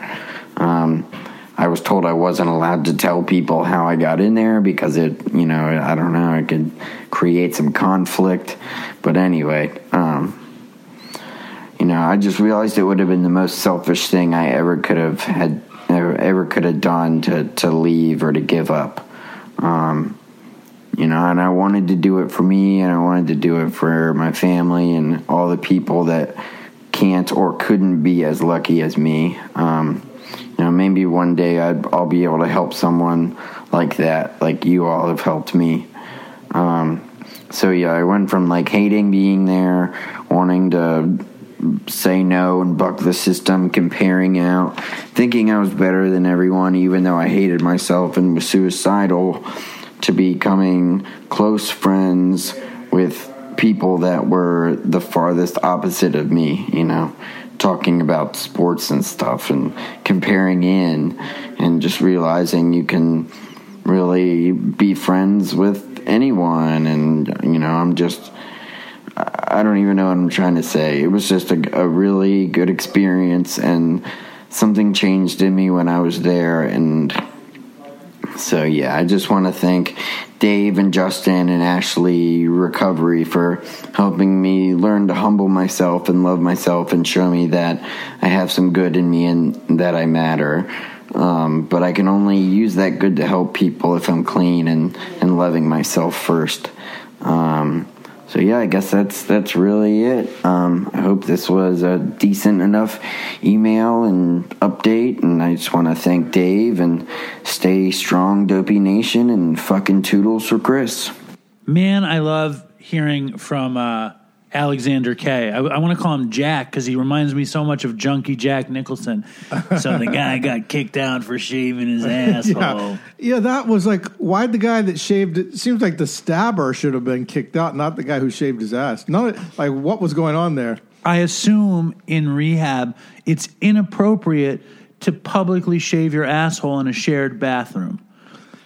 Oh, I mean, you'd think that you, close, you the, close the door, door, yeah. You do it privately. and why would you try to stab that person? You just could be like, dude, what are you doing? You don't stab them. Listen, mental uh, rehab has never been the hotbed for mental health. Okay. you know, um, I love hearing from Alexander. That was a great voicemail. I'm so glad he's doing well. I'm so glad that uh, we've managed to get some people into treatment. I hear from a lot of the recipients of the Toodles for Chris scholarship. I heard from Josh Clark recently, who's doing well, and um, How many people have gone? I don't know, Maybe like- 12. I don't think so. I think eight, but I can't think of them off the top of my head. Don obviously is in California. He's doing good. Charlotte's still in Connecticut. She's doing good. Alexander's doing good. This other woman died. Oh, yeah. There's a woman who died, awful. Yeah. which was terrible. Um, Josh is doing well, well enough. He lost his lady love, but got her back, so Oh. he's doing well. And um, I'm sure I'm forgetting a bunch of people. Help me out, Dopey I- Nation. If you got a scholarship to treatment and I don't remember you, please write me an email at dopeypodcast at gmail.com. When I went to um, New Jersey, Yeah. it was a really interesting experience because like basically when i got to katz's in the first place i got there you know 12 years ago i had just gotten off of heroin my mother was dying i started working there and i was like i don't want to work here and um, and there you and there you were. and I remember I was working with this Jamaican guy at night, and it was really busy. And the, and I go, holy shit, it's pretty busy. And the Jamaican guy said, he said, boy, you won't believe how busy it is come Christmas or whatever. Oh, yeah, and I said, I said, there's no way I'm going to be here at Christmas. and that was 12 Christmases ago. And, and like, basically, I've had so many relapses at Katz's. So when I met you, you had just started working at Katz's. yeah, yeah, yeah. yeah. Well, I, I had worked there in high school. Oh, that's why I thought you'd been there longer. No, I had worked Okay. there in high school, and I worked there a little in college, but I didn't work there between college and thirty-five. Okay. So when I go to Jersey, they're like, "You're going to work in the freezer on the assembly line, packing, you know, shipping po- boxes." Like Lucille Ball. So, yeah, or, or like or like uh, Laverne and Shirley. Laverne and Shirley, Yeah. yeah. yeah, So like I'm in there and they're blasting bachata music, Yeah. and you, bachata music is this Dominican kind of romantic Dominican music, which I actually don't Yeah, yeah, hate. yeah. Um, and I'm, No I'm me quiero más. and I'm thinking, escúchame, quiero pedirte. Um, and I'm thinking very much about what this experience would be like in early recovery. And I'd be like, oh, fuck. What the fuck am I doing here? How did this happen to me? Yeah. And I'm kind of thinking that anyway. But at the same time, I was experiencing like, and this sounds corny, but so much gratitude, like that I can come and go as I please, that I can learn something, that I can be grateful to have a gig. Yeah. You know what I mean? I was grateful to be out of the fucking house. You've got a sweet gig. All right, just let's not go crazy with it. I was, I, I know somebody who was like very like big time in like show business and everything crashed and wound up painting walls like me. was that you? It was not me. And but he was like, this was really good. I could see this wall is unpainted and I paint it and now it's painted. It was very satisfying and I'm making money. Well, it's like when you're when you're using and you're not working and things are so unstable, you don't realize how satisfying something like accomplishing something is. Yeah. You know, and um I don't know. I'm very, very grateful for my situation. I'm grateful we could hook up Alexander. I'm grateful Alexander could see what he has going on. Do you do a gratitude list? No, right now. This is it. Okay. I'm grateful for you. um, and then there's a dude named Tommy Rayner, who's a longtime dopey fan who's been in and out, in and out, in and out. And he post he wrote me last week that he got four days back. So let's hope that Tommy is doing well. Yep. Pray for Tommy. Pray for Tommy. And before we got up here, I um I was feeling nostalgic for Chris.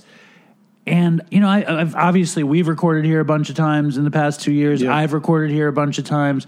Uh, I go to the same supermarket that I used to go to when I was a child. Yeah. you know, and it was a different supermarket then. It was an A&P or something. Yeah, I remember because I was I lived in this neighborhood when you were a child. Right. And and I went there with my mom and I would love going to the supermarket. And it was a very Spanish and black neighborhood mm-hmm. then. Yep. And I loved it. And I could I had it memorized as a kid where everything was. And and they've changed it so much. And I'm walking around there trying to remember this and that. But what came back to me was Chris. And me and Chris would go there before we would record and Stock up. yeah, to buy chocolate and buy cookies, and we would stand. And Chris would buy the dumbest shit. He would like buy like he would go to the prepared food section and buy like a, like lasagna or something. He'd buy, he would just buy the worst stuff, and uh, he would buy like hazelnut chocolate and and stuff. But um, I definitely um, it's surreal, you know. I, I don't know, like the grief of him being gone is surreal. It's a surreal thing as we move forward. As you know, I'm I'm working so hard on this DopeyCon too that Ray did this brilliant song for. Yeah, I'm I'm recording it. I'm going to make a video. Amazing song, and um, I'm very excited. And also, this week is Halloween. Oh, it is, Yes. but it's not happening. What do you mean? Well, it's not happening in New York. I don't think What do you mean? It's they're Halloween. trick or treating. The parade is canceled. well, that's good. I I hate that parade because it goes right in front of my building, and that parade fucks with my day. I hate the Halloween parade. I hate everybody that comes to it. I hate Halloween. Oh yeah, I fucking hate Halloween. I never liked it. I, I mean, I don't like Halloween. Um, Linda loves Halloween. And Linda wants to turn our house into one of these suburban Halloween paradises Oh, no. Are with we- inflatable shit on the lawn. so you're gonna have trick or treaters come to your house. Nobody ever comes to our house. Oh. I think they have some map and it says Jews live here. Don't trick or treat. Um, but so she wants to put up, and I'm like, no, we're not getting inflatables. We're not getting inflatables. And instead, she first she buys pumpkins and mums, which I like. Yeah, Like- and you don't have animals eating the pumpkins. No. I like the pumpkins and the mums. That's seasonal. My Yeah. mother was very seasonal. Yeah. But then she like then she starts getting scarecrows and I'm like, "Okay, that's seasonal too." And then she put a big black spider in our tree in the front and I was like, "Uh-oh." I was like, "Okay, I can deal with that." and then she started hanging ghosts from the tree in the front and I was like, It reminds me of the Ku Klux Klan sheets, white sheets. and also eh, heads hanging from the tree. I'm like, I don't. It's like when I grew up, my mother told me that people killed Jews on Halloween. That they came after Jews on Halloween. Some of the Halloween decorations in yards are so gruesome that like, they would be frightening to kids. Like they're really out there. Some of them. But do you think that's a stretch for me to be like uptight at Linda?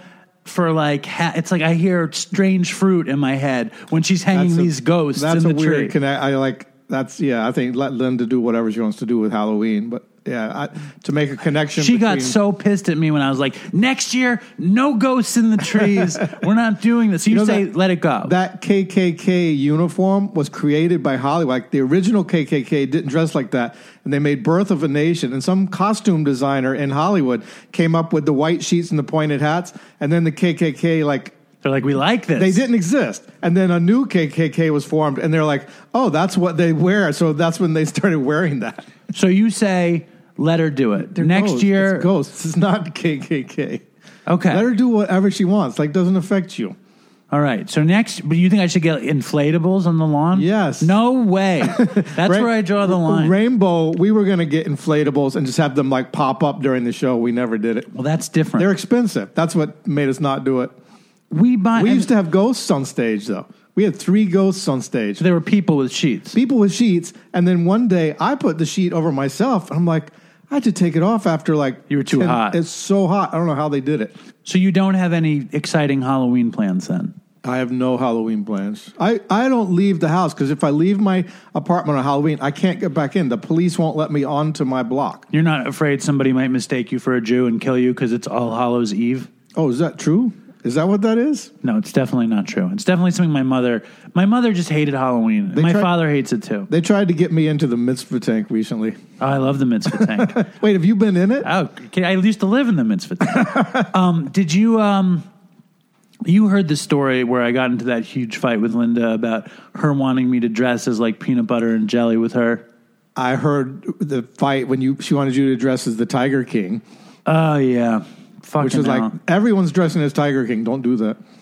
Well, the, the the bottom line is that Wait, what? Peanut butter and jelly? like she'd be jelly and I'd be peanut butter or Oh, something. my God. It reminds me of all the fucking people in Disney. Like it's like my love with an arrow pointing. It's like Yeah. it's really some schmaltzy stuff. No, you can say to her, "Do whatever you want with Halloween. Just don't involve me in it." No, but I mean, we got into this major fight about it, and then I went to my meeting, and the hippie who wears the Trump hat says, "If you're the horse's ass, it means you're in love."